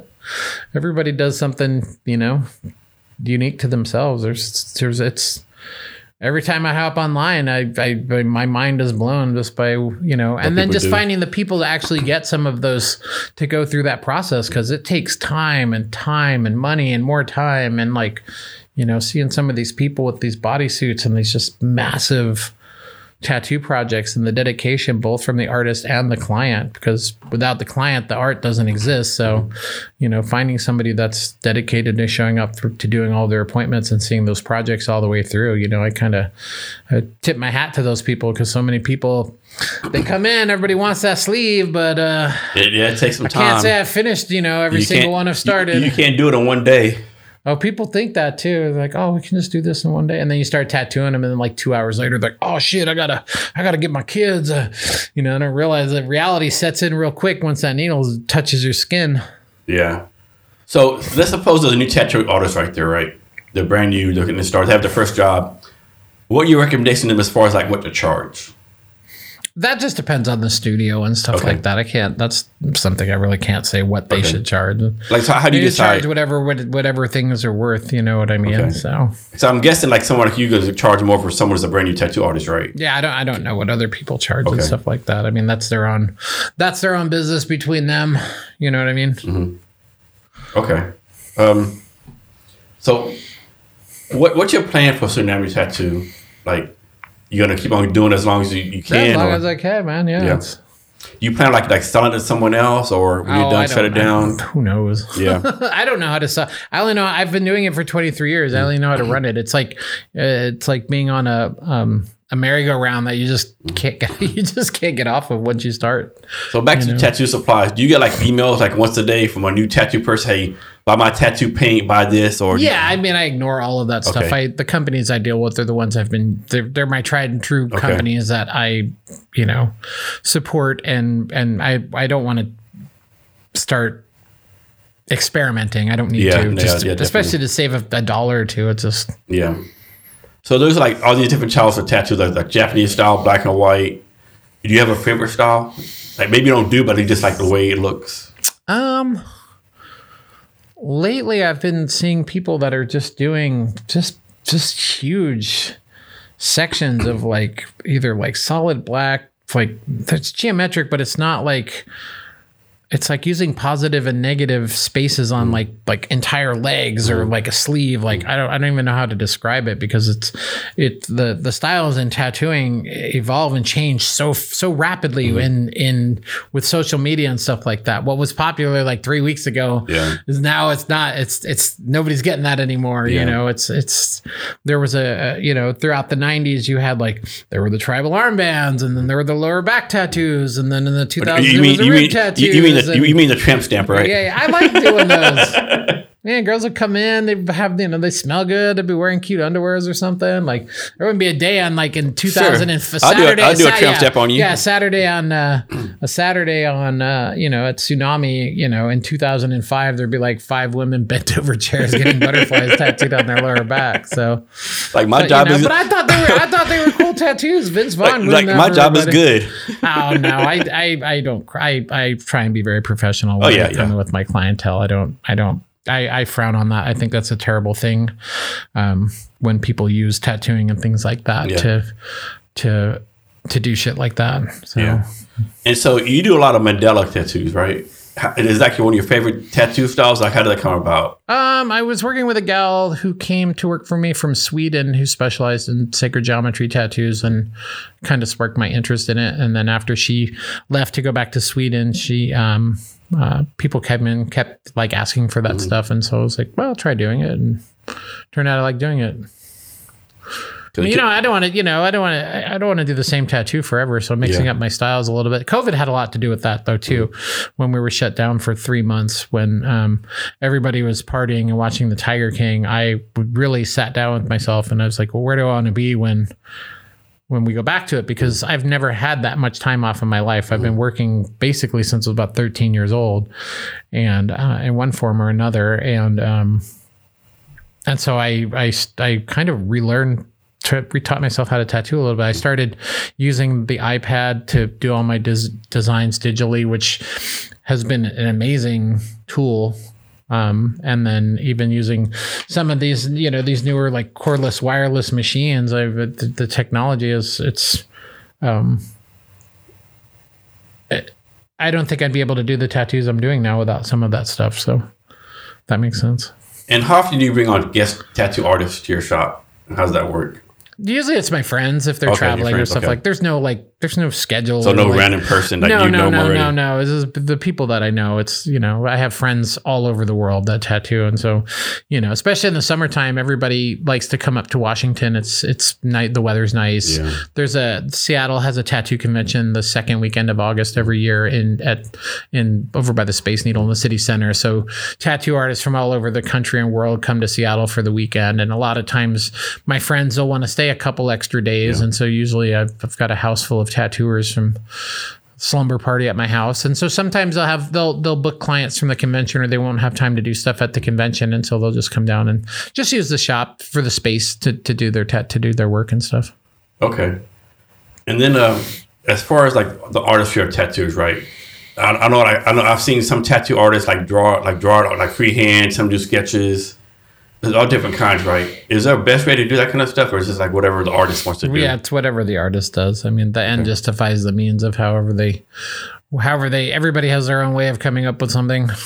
Like ten tattooers could sit down to do the same tattoo, and all do something completely different.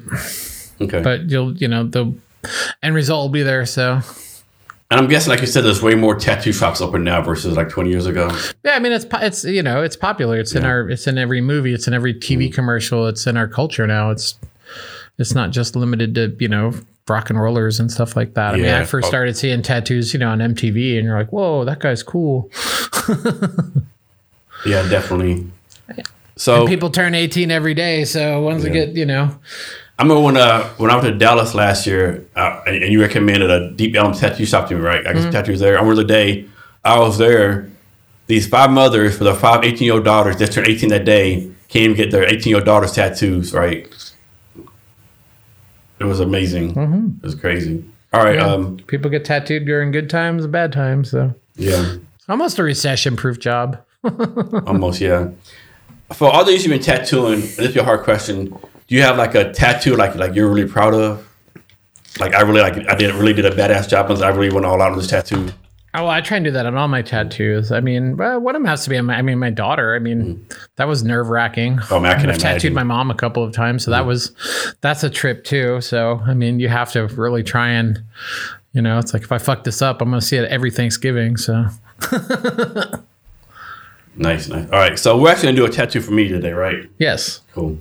Let me move all the stuff out the way for people to see. Oh.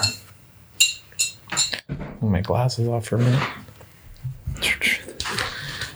Okay, so Tim's gonna do a quick tattoo to me. I, well, I, uh, maybe I shouldn't say quick tattoo, but and we're just gonna talk through the process how everything works.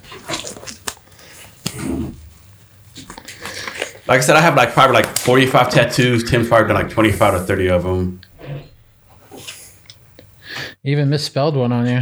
Oh yeah, Don't get lettering for me.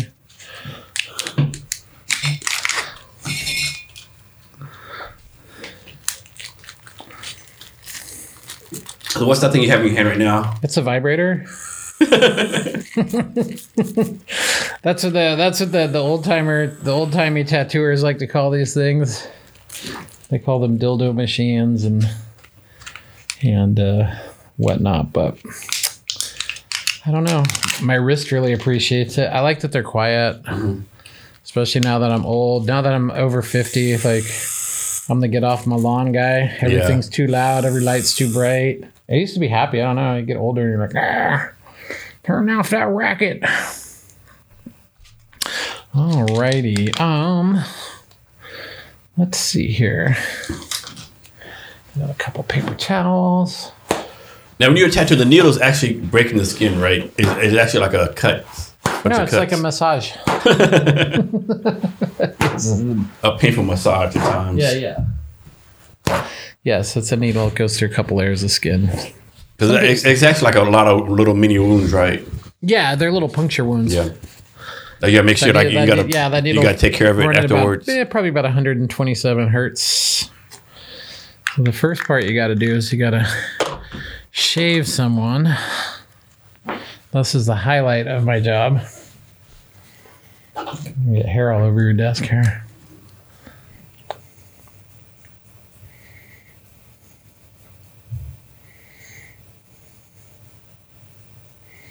Is there a tattoo shop out there that you you'd like to be a guest artist at?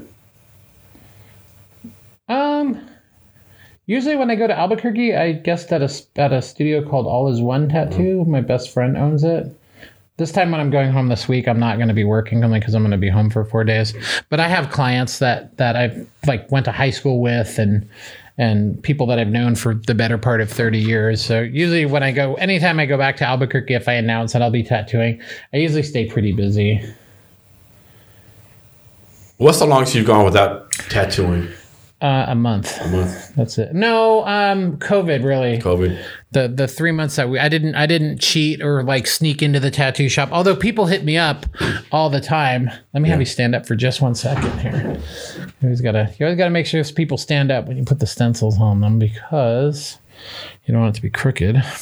Yeah, so COVID was the longest that I didn't tattoo. But I I I work and then I um and then I burn out and then I have to uh and then I have to take a break which is like what I'm doing this week. And so you kind of let my batteries will recharge a little bit. I'll actually spend a few days drawing, just hanging out at my mom's house and stuff, getting caught up on my emails and stuff. So many people message me and text me every day that even when I get home from work, and then I'm, you know, I've got 10 different text conversations. how do you deal with that? Like all the emails you must get. it's hard. It's, it's not. It's not where I thought I would be. At you know, but the trade off is I would rather do that than just having people coming in and disturbing me every day because that you know that's even harder when I'm sitting here trying to create something for somebody and people just keep walking in and they're like, um, yeah, I just wanted this will only take a second, and then you're like, let me do that one more time.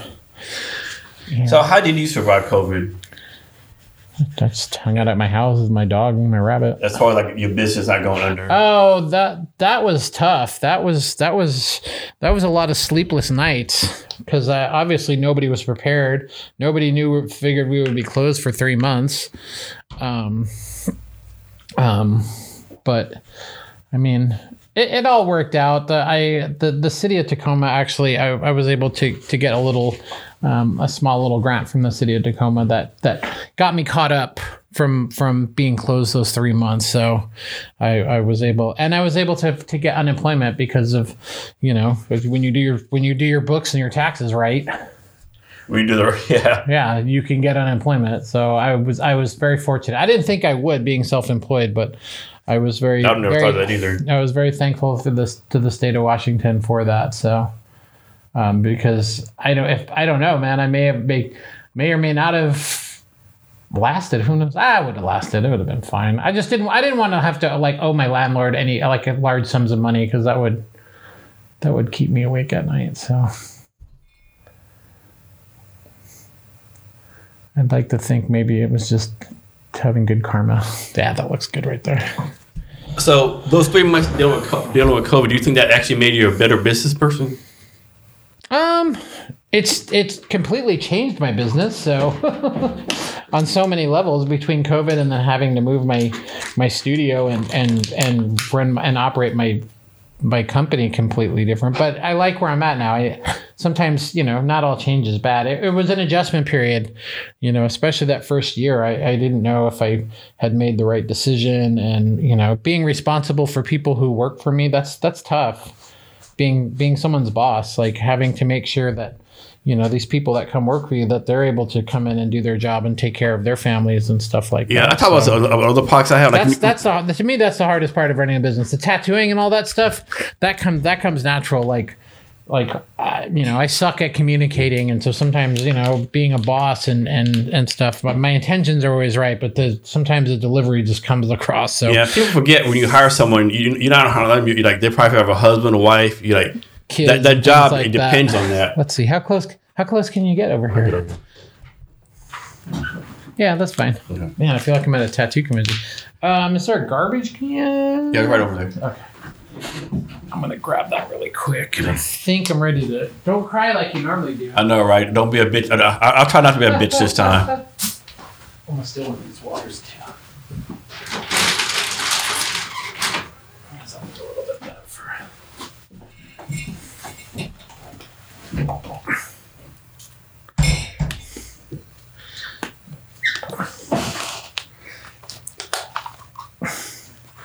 Yeah, we're gonna we're gonna do this all like fucking all homemade style. I'm gonna I'm gonna use that cap full of water there.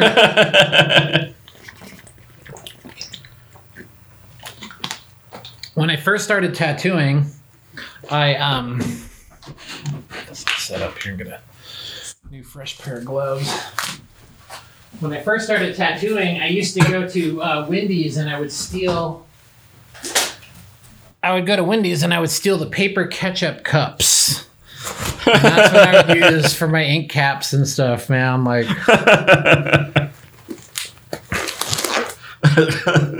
I've walked a long road in tattooing, man. Worked for fucking crazy bikers and So here's a crazy question. You know, like have they, they have like all these like fine artist schools and like learn how to draw or Juilliard or is there like a like a tattoo place like that where you can go like become a master tattooist? yeah. Remember the little like the draw the, the draw me guys, the turtle guy. Mm-hmm. Yeah, you did. That's how I learned. Okay. I drew the pirate. That one was my favorite.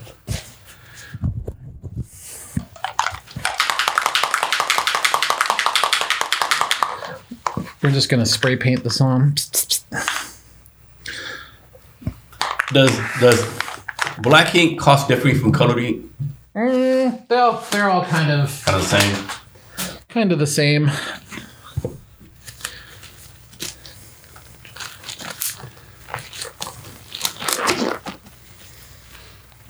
So quiet. All right, here we go. Let's see if I can. Let's see if I can plug this up here. Let me. I'm gonna make a little makeshift armrest here for you. Here, just lift your arm up. I'm just gonna put that on there. That okay? Yeah, Let's that's kind of pat it a little bit. That's fine. Yeah. All right. Well, you can keep asking your questions. How often you have to replace that thing right there, the vibrator? Um, I've had this for three years. Okay, that, that lasts pretty long. I would hope so. It ca- I used my stimulus check for it. So Oh shit. okay, so that's not cheap. Okay. yeah, no, no, no. I wanted to be the kid with the new Nikes on the first day of school. Okay.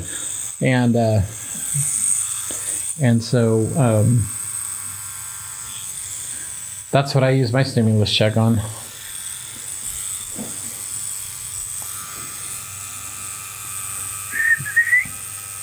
And so the design we're doing is like a like a, a uh, what's it called? A fucking not a clock, but um, what's this thing called? We're doing It's an hourglass. hourglass. Yeah, hourglass. So I see a design for hourglass, and you made some changes to it, right? How do you how does that work as far as like your artistic process? Again, I just start to sit down and just just let the universe take over. I wish I could explain it, but Just something natural that comes to you, like Well, I try and design the tattoos in the sense that if uh, if if I was gonna get this, you know, would I like what I drew? Because I don't, I'm not gonna try and sell somebody on some shit they don't need. Yeah. Like people ask me all the time, like, how you ask good questions? Like, I'd ask stuff I want to know myself, right? And most of the time, people don't know, want to know the same same thing. This office has pretty good light. That was the one thing that I was uh, I was kind of worried about because I didn't bring a lamp, yeah. and sometimes I have a headlamp where it looks like I'm mining for coal when I'm tattooing. What's the most amount of tattoos you've done in one day? Uh, I think fourteen or fifteen. Fourteen. I guess they were pretty simple Yeah, designs. was when I when I first got into tattooing. Everything was uh, the designs on the wall are called flash, and so a long time ago, um, before there were phones or iPhones, um, you know, you'd walk into a tattoo shop and look at their designs off the walls. A lot of times we had books. People would come in and flip through the books and find something. Everybody always wanted to make some sort of like personalized changes to the designs and stuff like that, but um, you know, and, and I always, I honestly, when I did have all the flash designs at my studio, most of them were drawn that I had on the walls were drawn by my friends. So I was like, if I'm gonna have to, you know, do these designs from the wall, they're not just some stock generic designs. They're actually painted, hand painted designs by tattooers. I mean, some of it's better than like the you know the Google. Uh, you know, clip art that people bring to me these days. So I, I was never too one of those people that that just wrote off tattoo flash as something that was like, oh, it's just some generic thing on the walls. Because people would come in and say shit like that. How many tattoos do you have? One, One. Yeah. not enough. You, you were 17. You, you got your first one, right? Yeah. And when when did you get your last one? Uh, what was the last one I got? Maybe about a year ago. I'm Year ago. due. I'm, I'm itching. I've been tattooing my head the last few years, so I want another tattoo on my head. Do you ever give yourself tattoos? Yes. Okay. That's like very hard. It feels like you're cutting your own hair. Like you start it and then you're like, do I really want to tattoo myself today? But you have to, like once you've done that first line. Because then otherwise you're just going to have a line tattooed on you. And do you have a, a go-to guy a go-to person, or you just like you got like hundreds all, of people that yeah, do it for all you? of my friends are tattoo artists, so it's like it's like more of like who don't I want to tattoo me? And I get to work with all these awesome people too that do amazing stuff. Like Damien that works for me, man, his fucking tattoos are the illest. He does all this crazy realism stuff. I mm. want a tattoo from him and uh, Lydia does all this amazing fine line illustrative stuff. Like it's just it never ceases to amaze me like what people can do with tattooing and every time i think it's kind of like topped out you always see the next thing and you're like holy shit Yeah, like I know I've seen like some really badass 3D tattoos recently. You're like, whoa, like there's a lot of fake stuff too Is it? Okay. um, well it's not necessarily that the tattoos are fake but like some people they just they'll adjust the the levels on their photographs to a little bit more yeah, of a point yeah. where it's okay, like what you're saying. it's it's unbelievable. Mm-hmm. I mean, you know, especially sometimes where you see like black ink that it just looks so dark and at you know, Okay, I can it's see like that. you grow a layer of skin over every tattoo. So it's like there's Yeah. there's some there's some stuff. There's a I think there's an Instagram page called the the Tattoo Truth Fairy, and it's it shows pictures of like what these people post and what they really look like. They go to conventions and they find these people, and so you get an idea of like you know what tattoos look like when they as they age and stuff like Is that. there a way to keep your tattoo from aging? keeping them out of the sun. Okay, that's the biggest thing. Yeah. Keep out the sun. Okay. That's one of the nice things about tattooing in Washington is that we don't have much sun up here. Mm. So everybody's skin is like amazing. When I tattooed in the desert southwest, it was hard. Some days it was even hard just to get the like black into people's skin because it just looked So gray. tanned, yeah. You know, and using purple and yellow was out of the question. You know, I remember one time I tattooed this guy who was a roofer in Albuquerque and he wanted a Tweety bird on his back. and the motherfucker was just like, just, just, looked like permanent toast. and you couldn't even see the yellow. His, his back was just fucking, like, per, you know, when people do skin just like permanently red from being out in the sun. Yeah. Is there such thing as a tattoo cap in the United States, like where like all the tattoo artists live and like it's known for tattooing? San Francisco was like the I I mean I I feel I don't know I don't keep up on current events I could be wrong somebody'd probably be like no it's fucking Brooklyn or some shit but um, historically it's always been like San Francisco especially Okay. like uh, you know you had Lyle Tuttle there you had Ed Hardy who's still there uh, a, lot of my sleeves a lot of my tattooing was done there in the early 90s because there was um, a lot of like these up and coming artists that really changed the industry. People like Marcus Pacheco and Aaron Cain. Um, so I made a I made it a point. I wanted to get tattooed from all of these people who I really looked up to. I mean, you can look at somebody's tattoos all you want, like on the internet or in print, but as an artist, if I'm going to go spend a day or two and get tattooed from these people, I like to to see how they do things and their mm-hmm. creative processes and and and trying to make myself a better tattoo artist. So this is probably a weird question, but is there a difference in like the the Hey, paint? you want to try? no, I'm good. Just gotta follow the lines. Yeah, I can't draw a straight line to save my life. Neither I. Is there a difference between like the pain level of of, of a guy and a girl's skin? Oh, I don't know. Okay. Girls are probably tougher. Yeah, I'll probably agree with that. Everybody's different. Most everybody gets through it somehow, one form or another. I've never, I've never had anybody, you know, stop halfway Yeah. through a tattoo. I mean, on big tattoos, there's always a, you know, predetermining kind of stopping mm-hmm. point because yeah. after a couple hours of this shit, it sucks. I know most people say like your ribs hurt the most, but for me it was like the the ones you did for me in the back of my Achilles heel and my wrist hurt way way more than the one you did in my ribs. Well, you're not crying yet, so.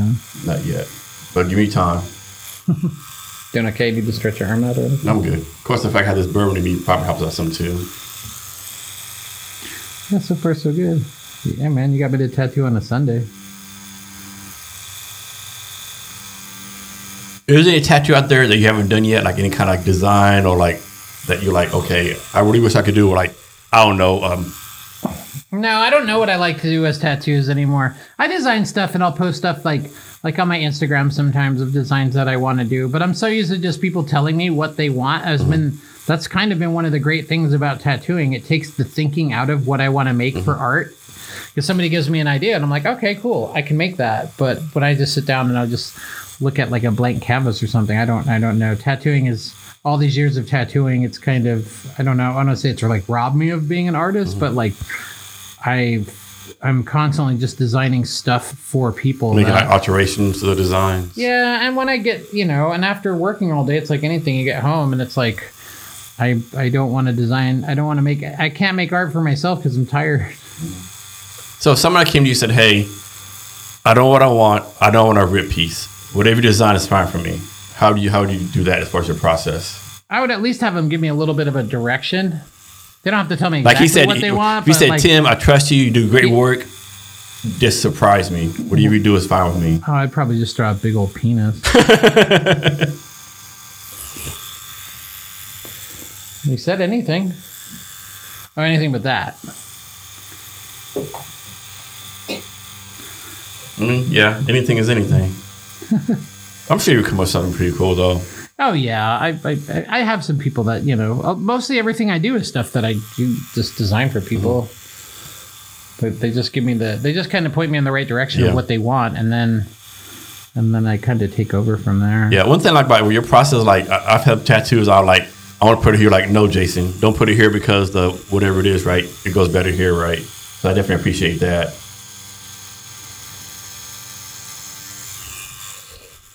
Do the cameras get to see any of the tattooing? Or? Yeah, yeah. It's on both of us. Yeah. And what I do I'm when, probably gonna play it back and hear my voice and be like, "Ah." yeah, trust everyone hates their voice. Uh, even me, I still hate my fucking voice. Everyone hates their voice.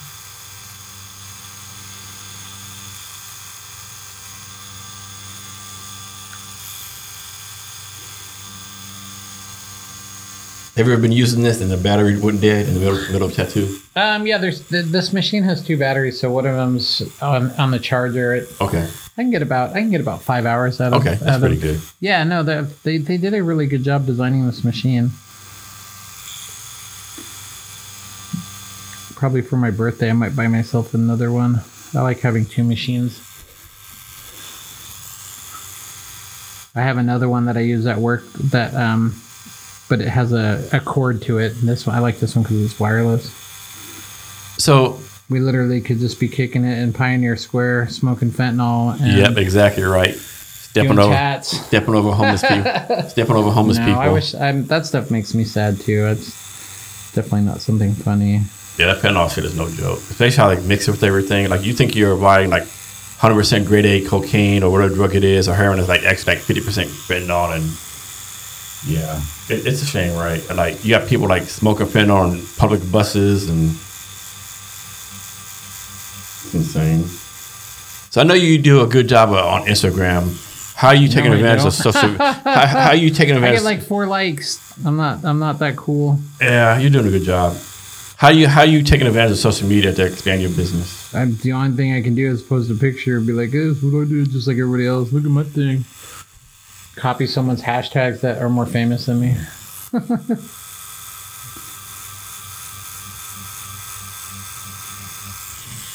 I'm trying to figure it out. I hate social media. I I didn't think I feel like I'm on a hamster wheel I can't get off of. Like I feel like I'm in high school again and it's it's um it's ruined lots of my friendships. People get it, it, it affects people a lot differently, especially psychologically.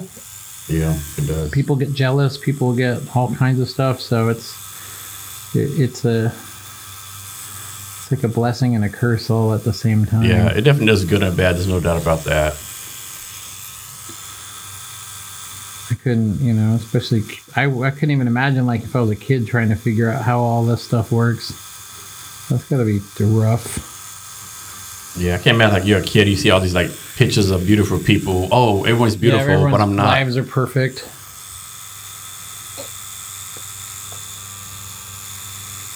But there's some good to it too. Yeah, no, Just I mean, because I mean, it's it's done wonders for. I mean, as far as tattooing goes, it's definitely the the requests that people ask to get tattooed on them now are. um People get a lot. They, people get cool stuff nowadays. Almost every every time I sit down to tattoo, I'm doing something, doing something fun. So What would make you to tell someone no, I'm not going to tattoo you? if it's just something that I don't think I can do a good job on. I mean, obviously, if somebody wanted something, you know, racist or something Yeah. stupid like that, but the, nobody, nobody comes in asking for that stuff. So Yeah. that's not even that's not even that's the least of my concerns. You have to be 18 to get a tattoo, right? Yeah, state law. You must be eighteen. Okay. Your parents cannot sign for you. You Okay. have to have legal, valid, 18. state issued identification.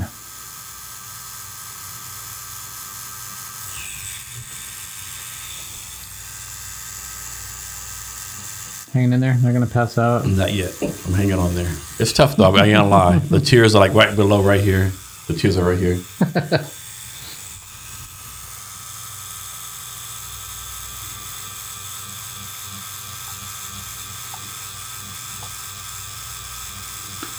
so when people come in and like, I would say, I guess I say unconventional tattoo, like it's like, I want to tattoo my fingers or tattoo my face. You're like, okay, whatever. Are you as long as you pay money? You're like, hey, No, no, no. Are you like, as hey- a, as a as a custodian of this craft, it's my job to make sure that I I'm presenting tattooing in a positive okay, light. I won't tattoo any. I first of all, I don't really tattoo people's faces, um, and I won't tattoo somebody like that if, uh, especially if they already don't have a bunch of tattoos. Okay.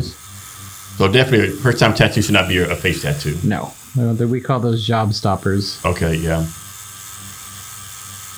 I'm actually joking around back in the day, like only way you should get a neck tattoo is if like you're Allen Iverson or like Master P, right? Like pretty much made made in life, right? Yeah, there's always like a stigma for with neck tattoo. You know, when even when I was younger and tattooing, now it's like com- I don't. It's it's common to see people with neck and face Yeah. tattoos. I worked with uh, I worked with a couple of guys in the '90s in Albuquerque, and they were like the original face tattooed people. And people lost their fucking minds when Yeah. they saw this shit. I mean, everywhere we went. One of my friends, uh, Jason, he ended up getting his lasered off. He flew out to Baltimore or something in the early 2000s. There was only uh, this doctor on the East Coast had only one of like two lasers in, on the North American Yeah. continent at the time that was capable of removing the tattoo without any scarring. Yeah, you see some face tattoo, like what the fuck are you doing, right? But other like like Post Malone, I could like his face tattoos, right? I think look, look look okay, right? Of course, the fact he's like a multi-billion dollar sing artist helps out too, right? But you see people tattoo like Yeah, but the dude that works at Arby's isn't. no, no, yeah, yeah, These yeah. tattoos, you know, they, they don't wash off. They don't come off with nail polish remover. Like No, they don't. I mean, I don't know. I have this tattoo on my forearms. Thirty-one years old, man. It's, I mean, if you hit the lottery, like the real lottery, like two hundred fifty million dollars, yeah, maybe get a face tattoo, you know. But if you're working at Arby's, like fucking, like you know, just get my face like made pretty or something. Yeah. if I made that much. put money. some pump some Botox into it or something.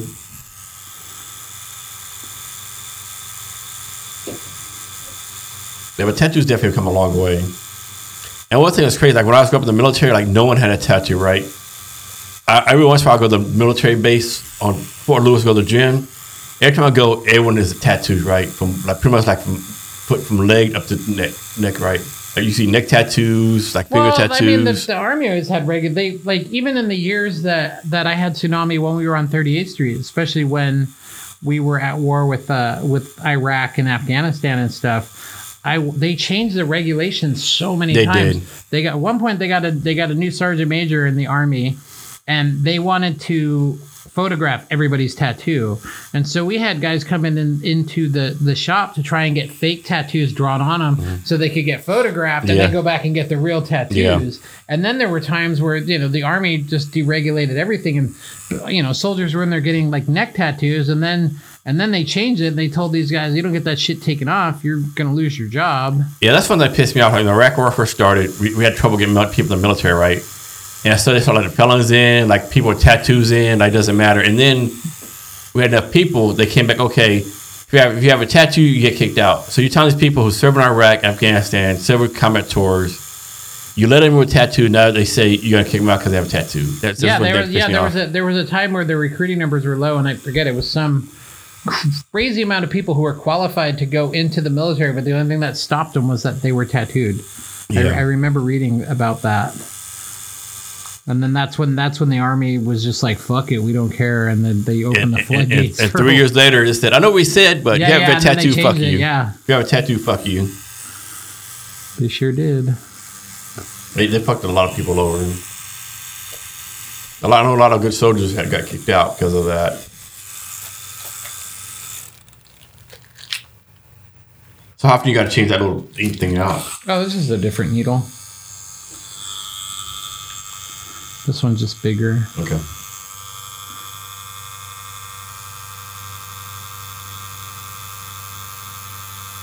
And you actually throw like parties at your little tattoo shop every once in a while too, right? I used to. Now that I got a pl- I got a place in town to, to throw them, so I don't I don't throw them at my shop anymore. It's nice just having a an actual bar that's equipped to do that. It was uh, they were fun, but I don't like having to go to my shop at you know seven o'clock in the morning to clean it Yeah. because there's cups everywhere, things like that. So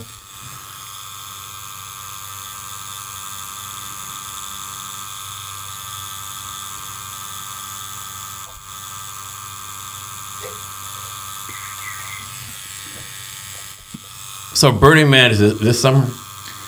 When is yeah, Burning it's Man? it's, uh, it's uh, Labor Day weekend. It, what's over on Labor Day weekend? You have to be basically you got to have your basically everyone leaves on that Monday. Last year I left on Sunday morning because I was over it, but I'm glad I did because there's an exodus when you when you leave to Burning Man. People sat in line in their cars for 16 hours trying to get out of Burning Man last year Because you might as well stay there another because day. there's the road they they it funnels down to one lane so you've got like eight lanes of thousands of cars that all have there's one little bridge that your car has to drive over to get off of the asphalt to get onto the playa and um and Seems like it'd be easy to stay an extra day to miss the traffic, or, yeah, or, or or leave, leave or leave a day before. early. Yeah, yeah. Or leave a day before. but sometimes even i've sat in line for six to eight hours or longer to just to get in too so it's there's it's there's nothing easy about burning man Are you going this year too? i have tickets i haven't had So how far advanced, like someone, like suppose me, I've never been before. How far advanced should I start planning and trying to get tickets, all that kind of stuff, or is it too late I'd already? say a year. No, A it's year? not too late. The the ticket sale already happened, so you can't just you can't. It usually sells out in a couple minutes, but like once the the ticket fulfillment usually comes in about July. That's when people actually start receiving their physical mm-hmm. tickets. And a lot of people they'll get tickets, but then they'll realize that they can't take two weeks off of work, or they got kids, or so then there's a there's a secondary market. You got to be careful you don't get scammed. There's a lot Yeah. of people trying to scam people, or they'll put them on eBay and like try and mark them up some ridiculous amount Yeah. of money. But that's that's usually kind of frowned upon, Yeah. you know, upon the, the Burning Man community and stuff like that. But you know, there's also like regional groups and burners. Even in Seattle, there's there's Seattle burner groups and things like that. And you know, if you get a little a little involved with that kind of stuff, um, um, you know that that also helps your chances having a network of people who go to Burning Man, because like I said, tickets came up even last year. I, I think I had I had an extra ticket up until about a week before Yeah. Burning Man. So that I- Burning Man is it a nonprofit? Yes, it is set up as a nonprofit. I'm pretty sure they make a profit. Yeah. and a lot of the people that you know, they're there's a lot of volunteers. I wonder how they decide what artists get to show the art off there, right? You submit it. You submit a thing. You Okay. you you, Show you your design, their whatever. diagrams and what you're trying to do. They even have art grant programs available for artists. They have low income tickets available for people to go. They, they you know Mm-hmm. they try and include everybody. It's not just a you know festival for rich people and stuff yeah. like that. Is this So- not a, a rich high tech person thing? You know, no, no, no, no. So it's you know I know you said you have a friend from England. What's like another like random foreign country that you know someone to come, come there from? Oh, I've met people from everywhere from South Africa, from England, Europe, Asia, Japan, Italy.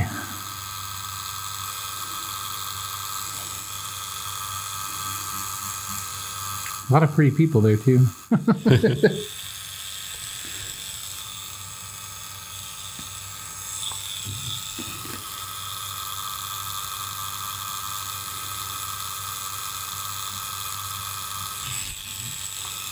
And so you recently had one of your artists start their own business, right?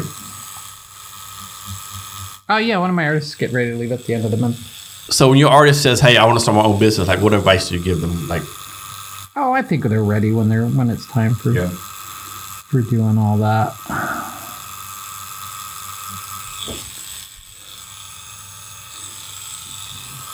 Work hard.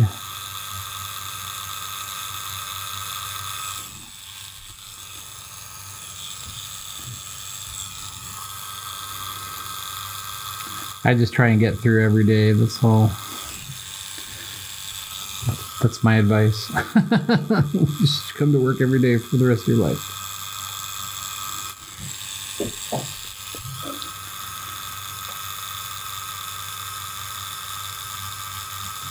so I know a lot of entrepreneurs or small business owners. They do a bad job of like setting money aside for retirement, social security.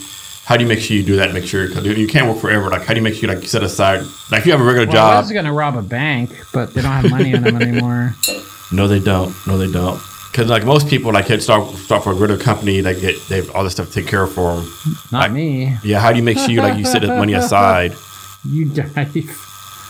Yeah, when you let when you know, let me know.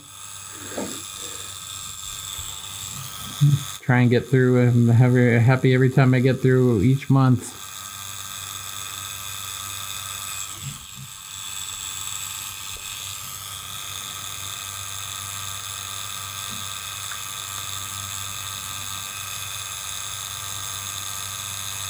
When you own your own business, it's everything you know either by the time you, you pay your taxes and this that the other thing and it just it all gets it all gets absorbed So as a tattoo artist, you use your hands a lot. Do you like go get like hand massager once in a while? i do about about once or twice a month Okay. i um you have like a regular go person a, you go yeah, I to? get a massage from a massage therapist mostly for my back and my shoulders lately one of my lately one of my knees has been hurting because I, I find that i i put a lot of pressure mm. on one of my knees while i'm tattooing so i'm constantly having to like adjust you know how i position my body and stuff when i tattoo.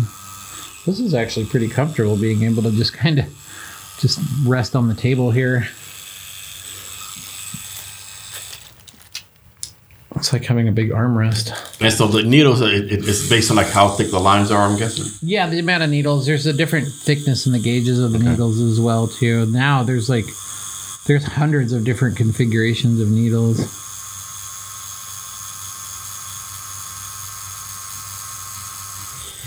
Is there a certain color ink that lasts longer on your skin? Black. Black, black's the Green one. seems to be the color that I've seen tattoos that are like 50 and 60 years old, man. I've got green still in there. So Reds and yellows can be kind of they may not stand up on here's a the question for you. So like, I got a, a marijuana leaf tattooed on my ankle when I went to Dallas, right? In green ink. That green ink, it hurt like a motherfucker, right? Like, does different color ink hurt differently, No. or, or is just the, where it was? Yeah, Okay. yeah, it was just where it was. Okay. Yeah, the color doesn't determine what it feels like. There's Okay. there's no different procedure between doing like the black and gray or the color.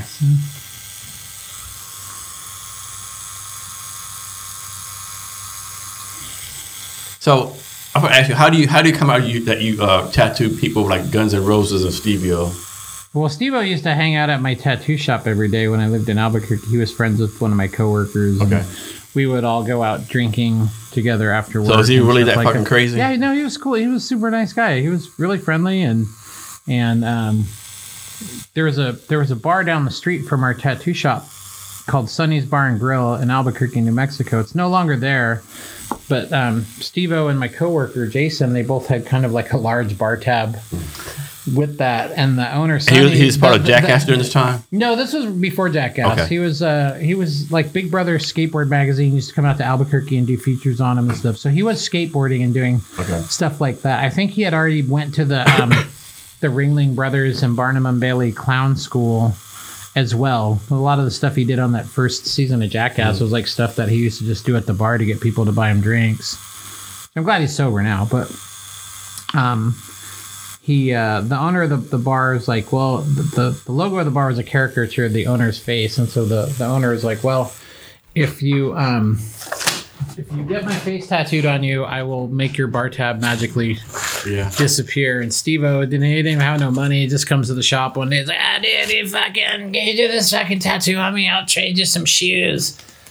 He had like a, a credit from the local skate shop. And, uh, He was out there hustling. yeah, yeah, yeah. And so he traded. I had no idea he tra- I had no idea me it was a from pair- Street. he trade- Long story short, he traded me a pair of shoes that didn't fit. um, but then one day, I, I right when I moved up here, actually, I, I turned on uh, MTV, and there he was on fucking Jackass, and I was like, "What the fuck?" And I, you know, I saw the tattoo I did on, him, and I was like, "Yeah, that's him." Like, I had no idea like what was going on, and. I I saw idea. last time he was at the Tacoma Comedy Club. I don't know. Yeah, I saw a couple weeks- year, a, year, a year or two ago. I know recently I saw his uh, RV on the on I five recently.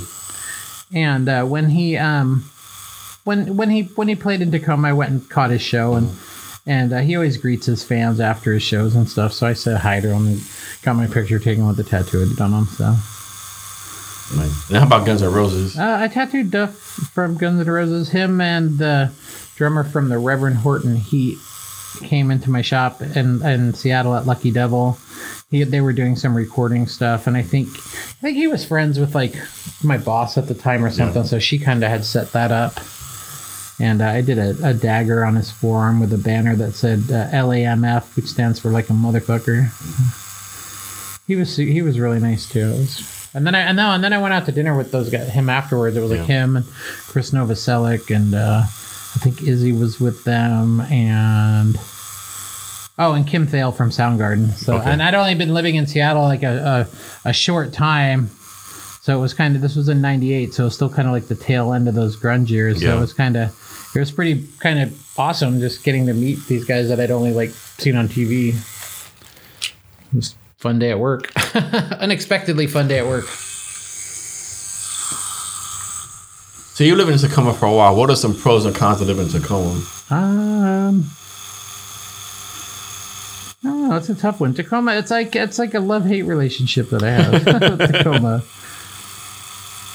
I think that you know, there's there's a lot of good people there. There's a lot of good there. There's a lot of artists. There's a lot of creative people. The music's good. There's you know, Tacoma's got things that are just that make it Tacoma. You know, it, that doesn't feel like anywhere else. You know, and there's times that I threaten to, to want to move away, but I don't know I don't know where it would go because I'm pretty spoiled where I'm at. I just get to come to work and do fun tattoos, and I've got a lot of good friends that live there, and it's just been. I've I've tried to make it a better place in all the years that I've been there. Give people good tattoos and try and make them happy.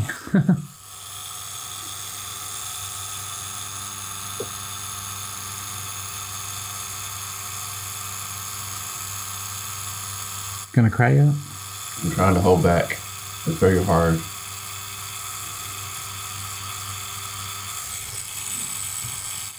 So, if someone came to you and they said to be a tattoo artist, well, they, I- I'll, I'll have me phrase that question. If you want to be a tattoo artist, you need to be an artist first, right? Well, it would help. Okay. But like, like, like, can somebody say, I want to be a tattoo artist and learn the business and learn how to do tattoo later? Or you, you got to be artist first, right? Yeah, yeah. There's a there's a process for doing this stuff. You can't, you know, you're just not going to walk in and get the keys to the Corvette. Like, it's you know, for me, I've dedicated my whole life to doing this. Do you think Since being I a, do you think being an artist comes naturally to people, or something you can learn? Can you be taught how to do it? Does it come I naturally? think, I think I think uh, you know I think you can be an artist, but I think you can always learn more. I mean, there's I know people that know how to tattoo that don't necessarily know how to draw, but they know the tech that they've learned the technical side of this, and they know aesthetically what looks good. I mean, certain some tattoos have just have certain formulas to them, and once you figure that out, you can apply it to everything.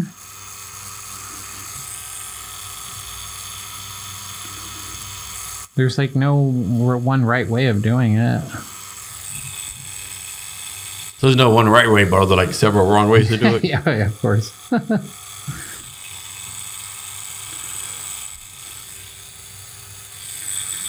I don't. I don't claim to have all the answers either.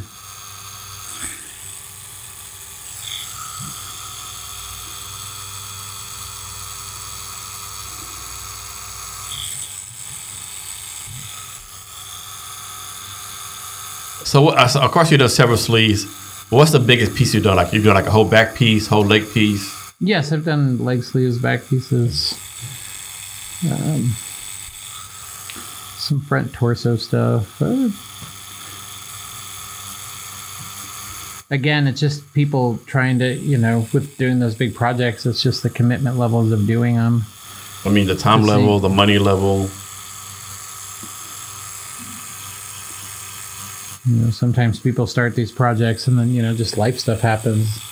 They get their girlfriend pregnant, they lose their job, they move away. Oh, oh shit! I didn't know it would look like that. There's that too. It look, it look, look, it look badass cool. And the dude who was like six foot, two hundred pounds, freaking ripped. For me, 5'10", 250 pounds, doesn't look so cool.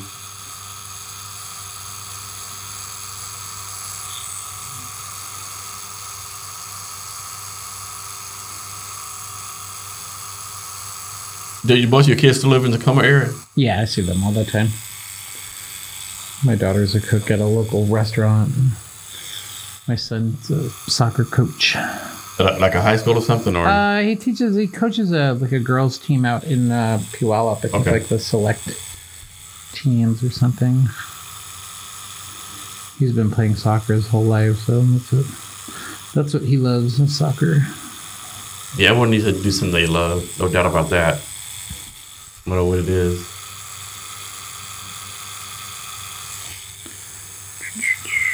Almost done.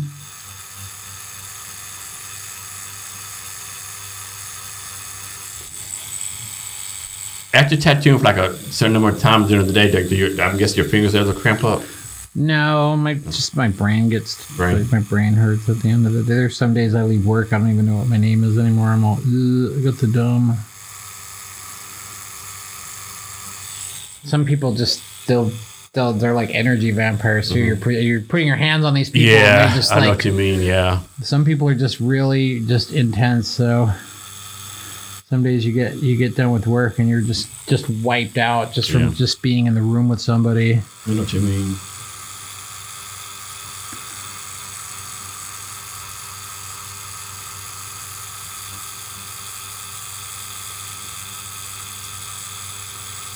Like that I make friends with you know a lot of my clients. That from you get to spend time with people and you get to know them and share experiences and stories and stuff like that. And,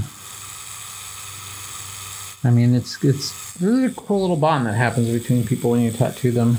That's will always be there. Like Yeah. I go to restaurants sometimes and. um you know, somebody that I'll run a waiter that I tattooed, you know, two years ago or something, and I'll get my bill and they'll, you know, give me like a discount or something. I don't expect it, nor Yeah. do I want it, but it's just kind of it's a, Yeah. it's a, it's a, you know, it's a nice feeling sometimes where people are just like, hey man, I really appreciate that that thing that you did for me, and So obviously, the youngest person you tattooed is probably eighteen.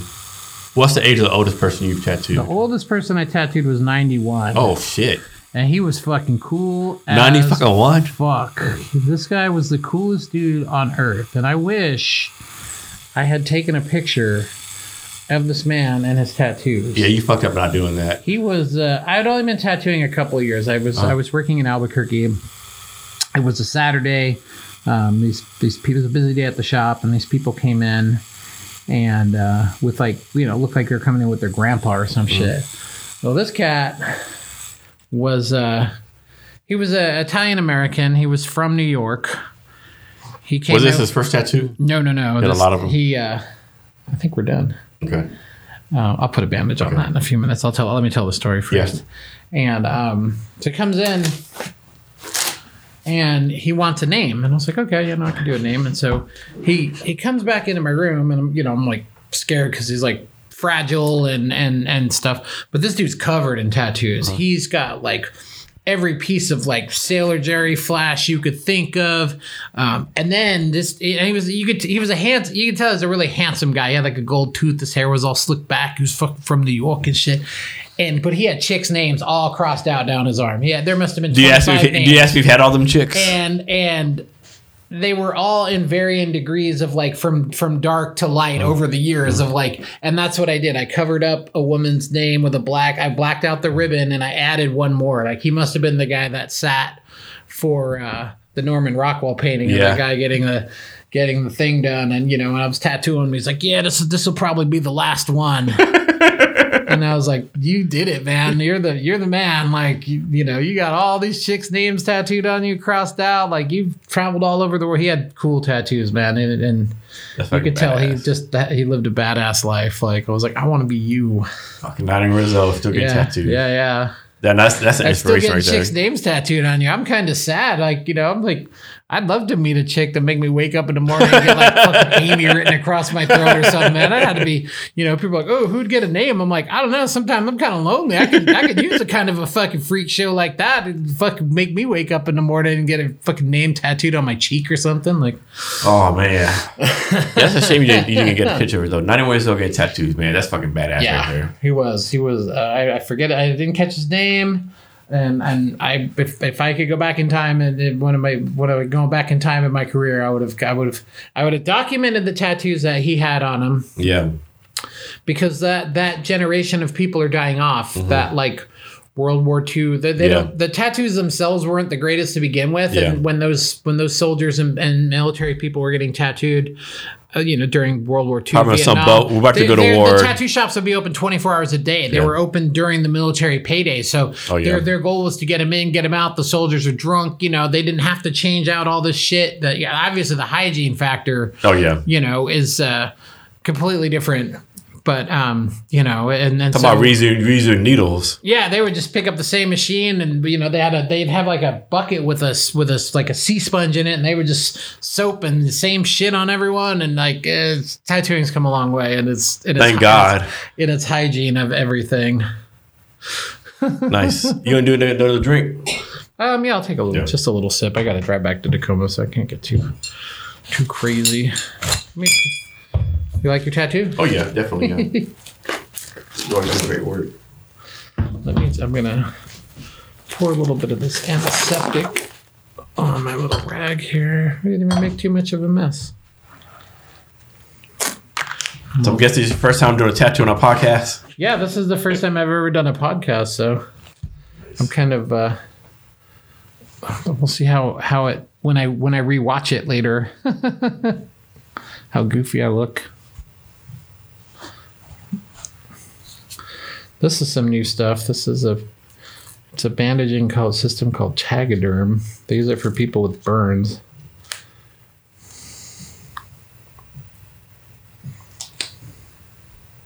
Thank you, good sir.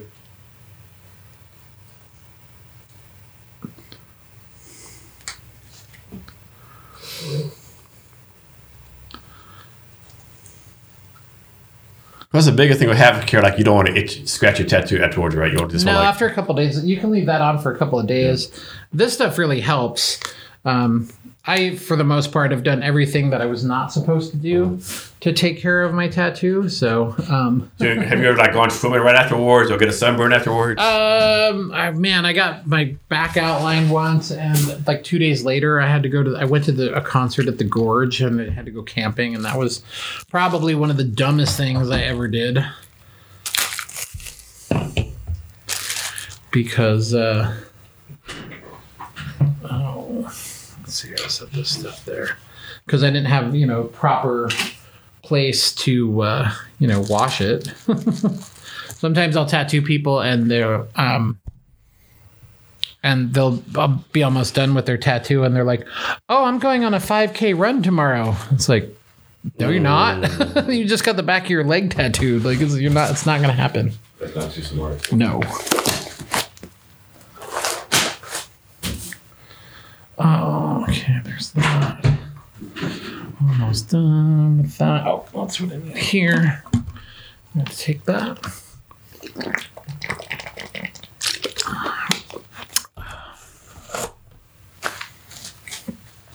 So, so back to the business aspect of, of, of what you do. Like, how about this question? Like, on, on, on an average basis, like day to day, like what percentage of days spent like just doing business stuff versus tattoo stuff versus whatever else you're doing? Um, I mean, the business aspect is making sure that we have all of the supplies and equipment that um, we Now- need every day to do So our do you order? Do you like take care of? Do you buy the stuff for your tattoo Mm, yeah, artist? yeah, I take care of all the stuff for the shop. So you know, to make sure that we have proper equipment, I buy good equipment. Um, you know, it, it- having the thing, the right tools to do your job. Um, Now, being a tattoo artist is like like the same as like being working a salon where like you know if you're if you're like a salon or barbershop, like each barber has to give the the head guy like a, a rent or something like that. How does that work? Like they pay you like monthly rental rental fee or something or um, everybody's an independent contractor, so they we all have our own contracts, and that's Okay. between me and the people that work for me. So okay that's how that works. okay But you know, we, we we make an agreement that that is that works for the both of us. okay, and um And the shop provides a lot. You know, there's the space to work and clients. and do you do like social media for the for your artists too or No, just they handle their own social media, Okay. and I I handle the shop page in between trying to do everything else in my uh, in my career. What's this one? It's got a key.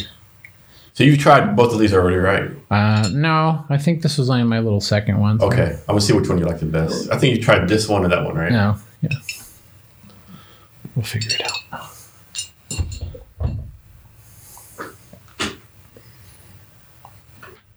So back to the business part.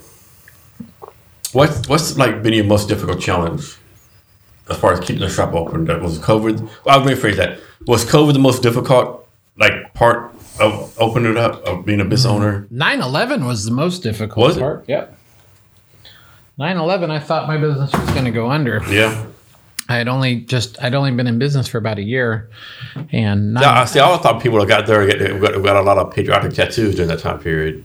that was afterwards. When 9/11 hit, nobody knew what the fuck was going on. Okay, Like I get it. Nobody was going out of their houses. Nobody was going to the malls. Nobody was going anyplace public. Like, you know, the anthrax was being sent through the mail. Like the world was kind of a crazy. Yeah, I remember. Like people forget about the fucking anthrax and, bullshit. And um, so nobody knew what was what was what was up or down with what was going on, and I had you know I had used all of my my money and my funds to um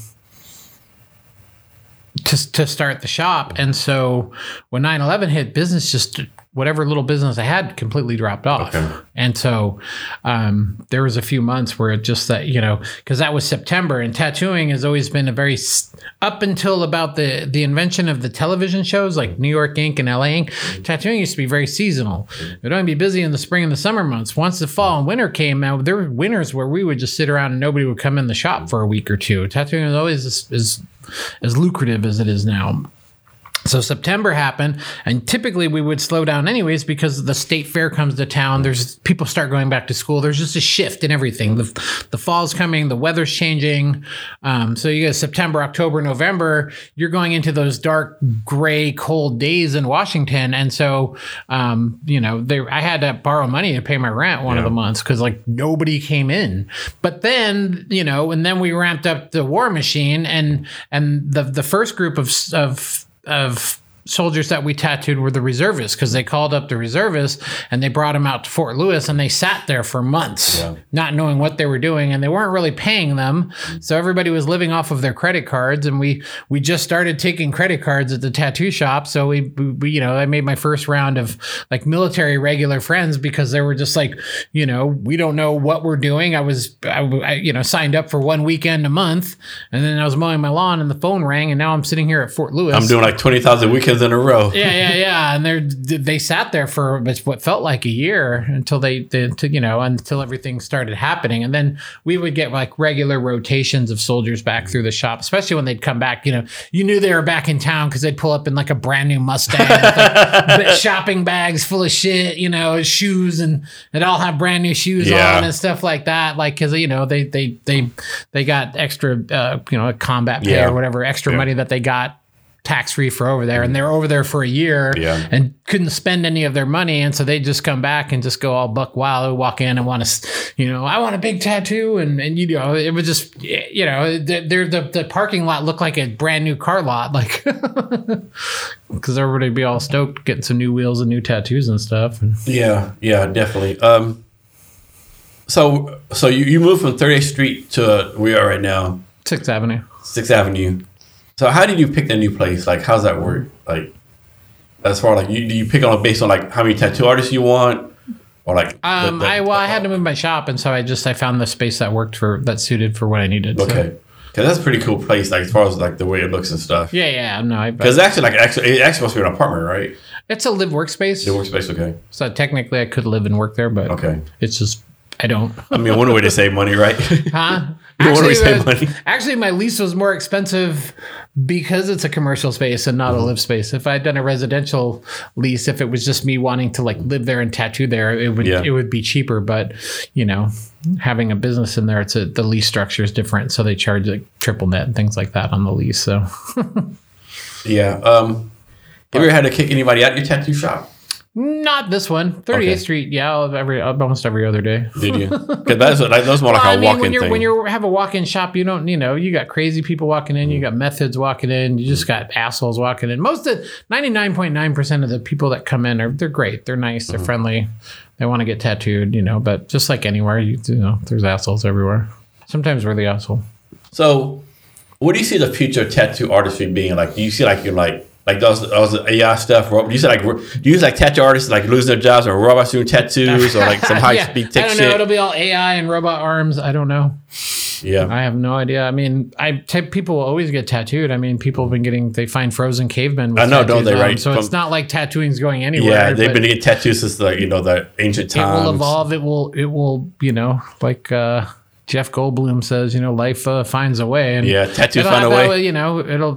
Right now, there's probably some kid in his, you know, in his basement that's going to come out and change the world with the shit. You know, take it to the next level. So. That's a good point. Do you ever think of the fact that when you do a tattoo, you post on Instagram that it might motivate or inspire some little Well, kid? I've, I've known that from I've known that even just from people who I've tattooed. I've I've run into people that are badass tattooers and they've been like, dude, thanks, you tattooed me uh, 25 years ago and that got me interested and I've been a tattooer. So I've I have about three or four people like That's be that. fucking pretty cool. Yeah, I was watching a I was watching a um like a, a video on a tattooer out of uh, Phoenix one time, and he was talking to the you know the old days, you know how how he got. He's like, yeah, there was this guy Tim in New Mexico. He's doing all this cool shit. And he was like, so you never really know who you're gonna, you know, who you might inspire. So I mean, that was like even when we built our little Pac-Man ghost cars. Like, who knows? Some kid might see that, grow up, and do something. And you know, everything is always progressing and changing.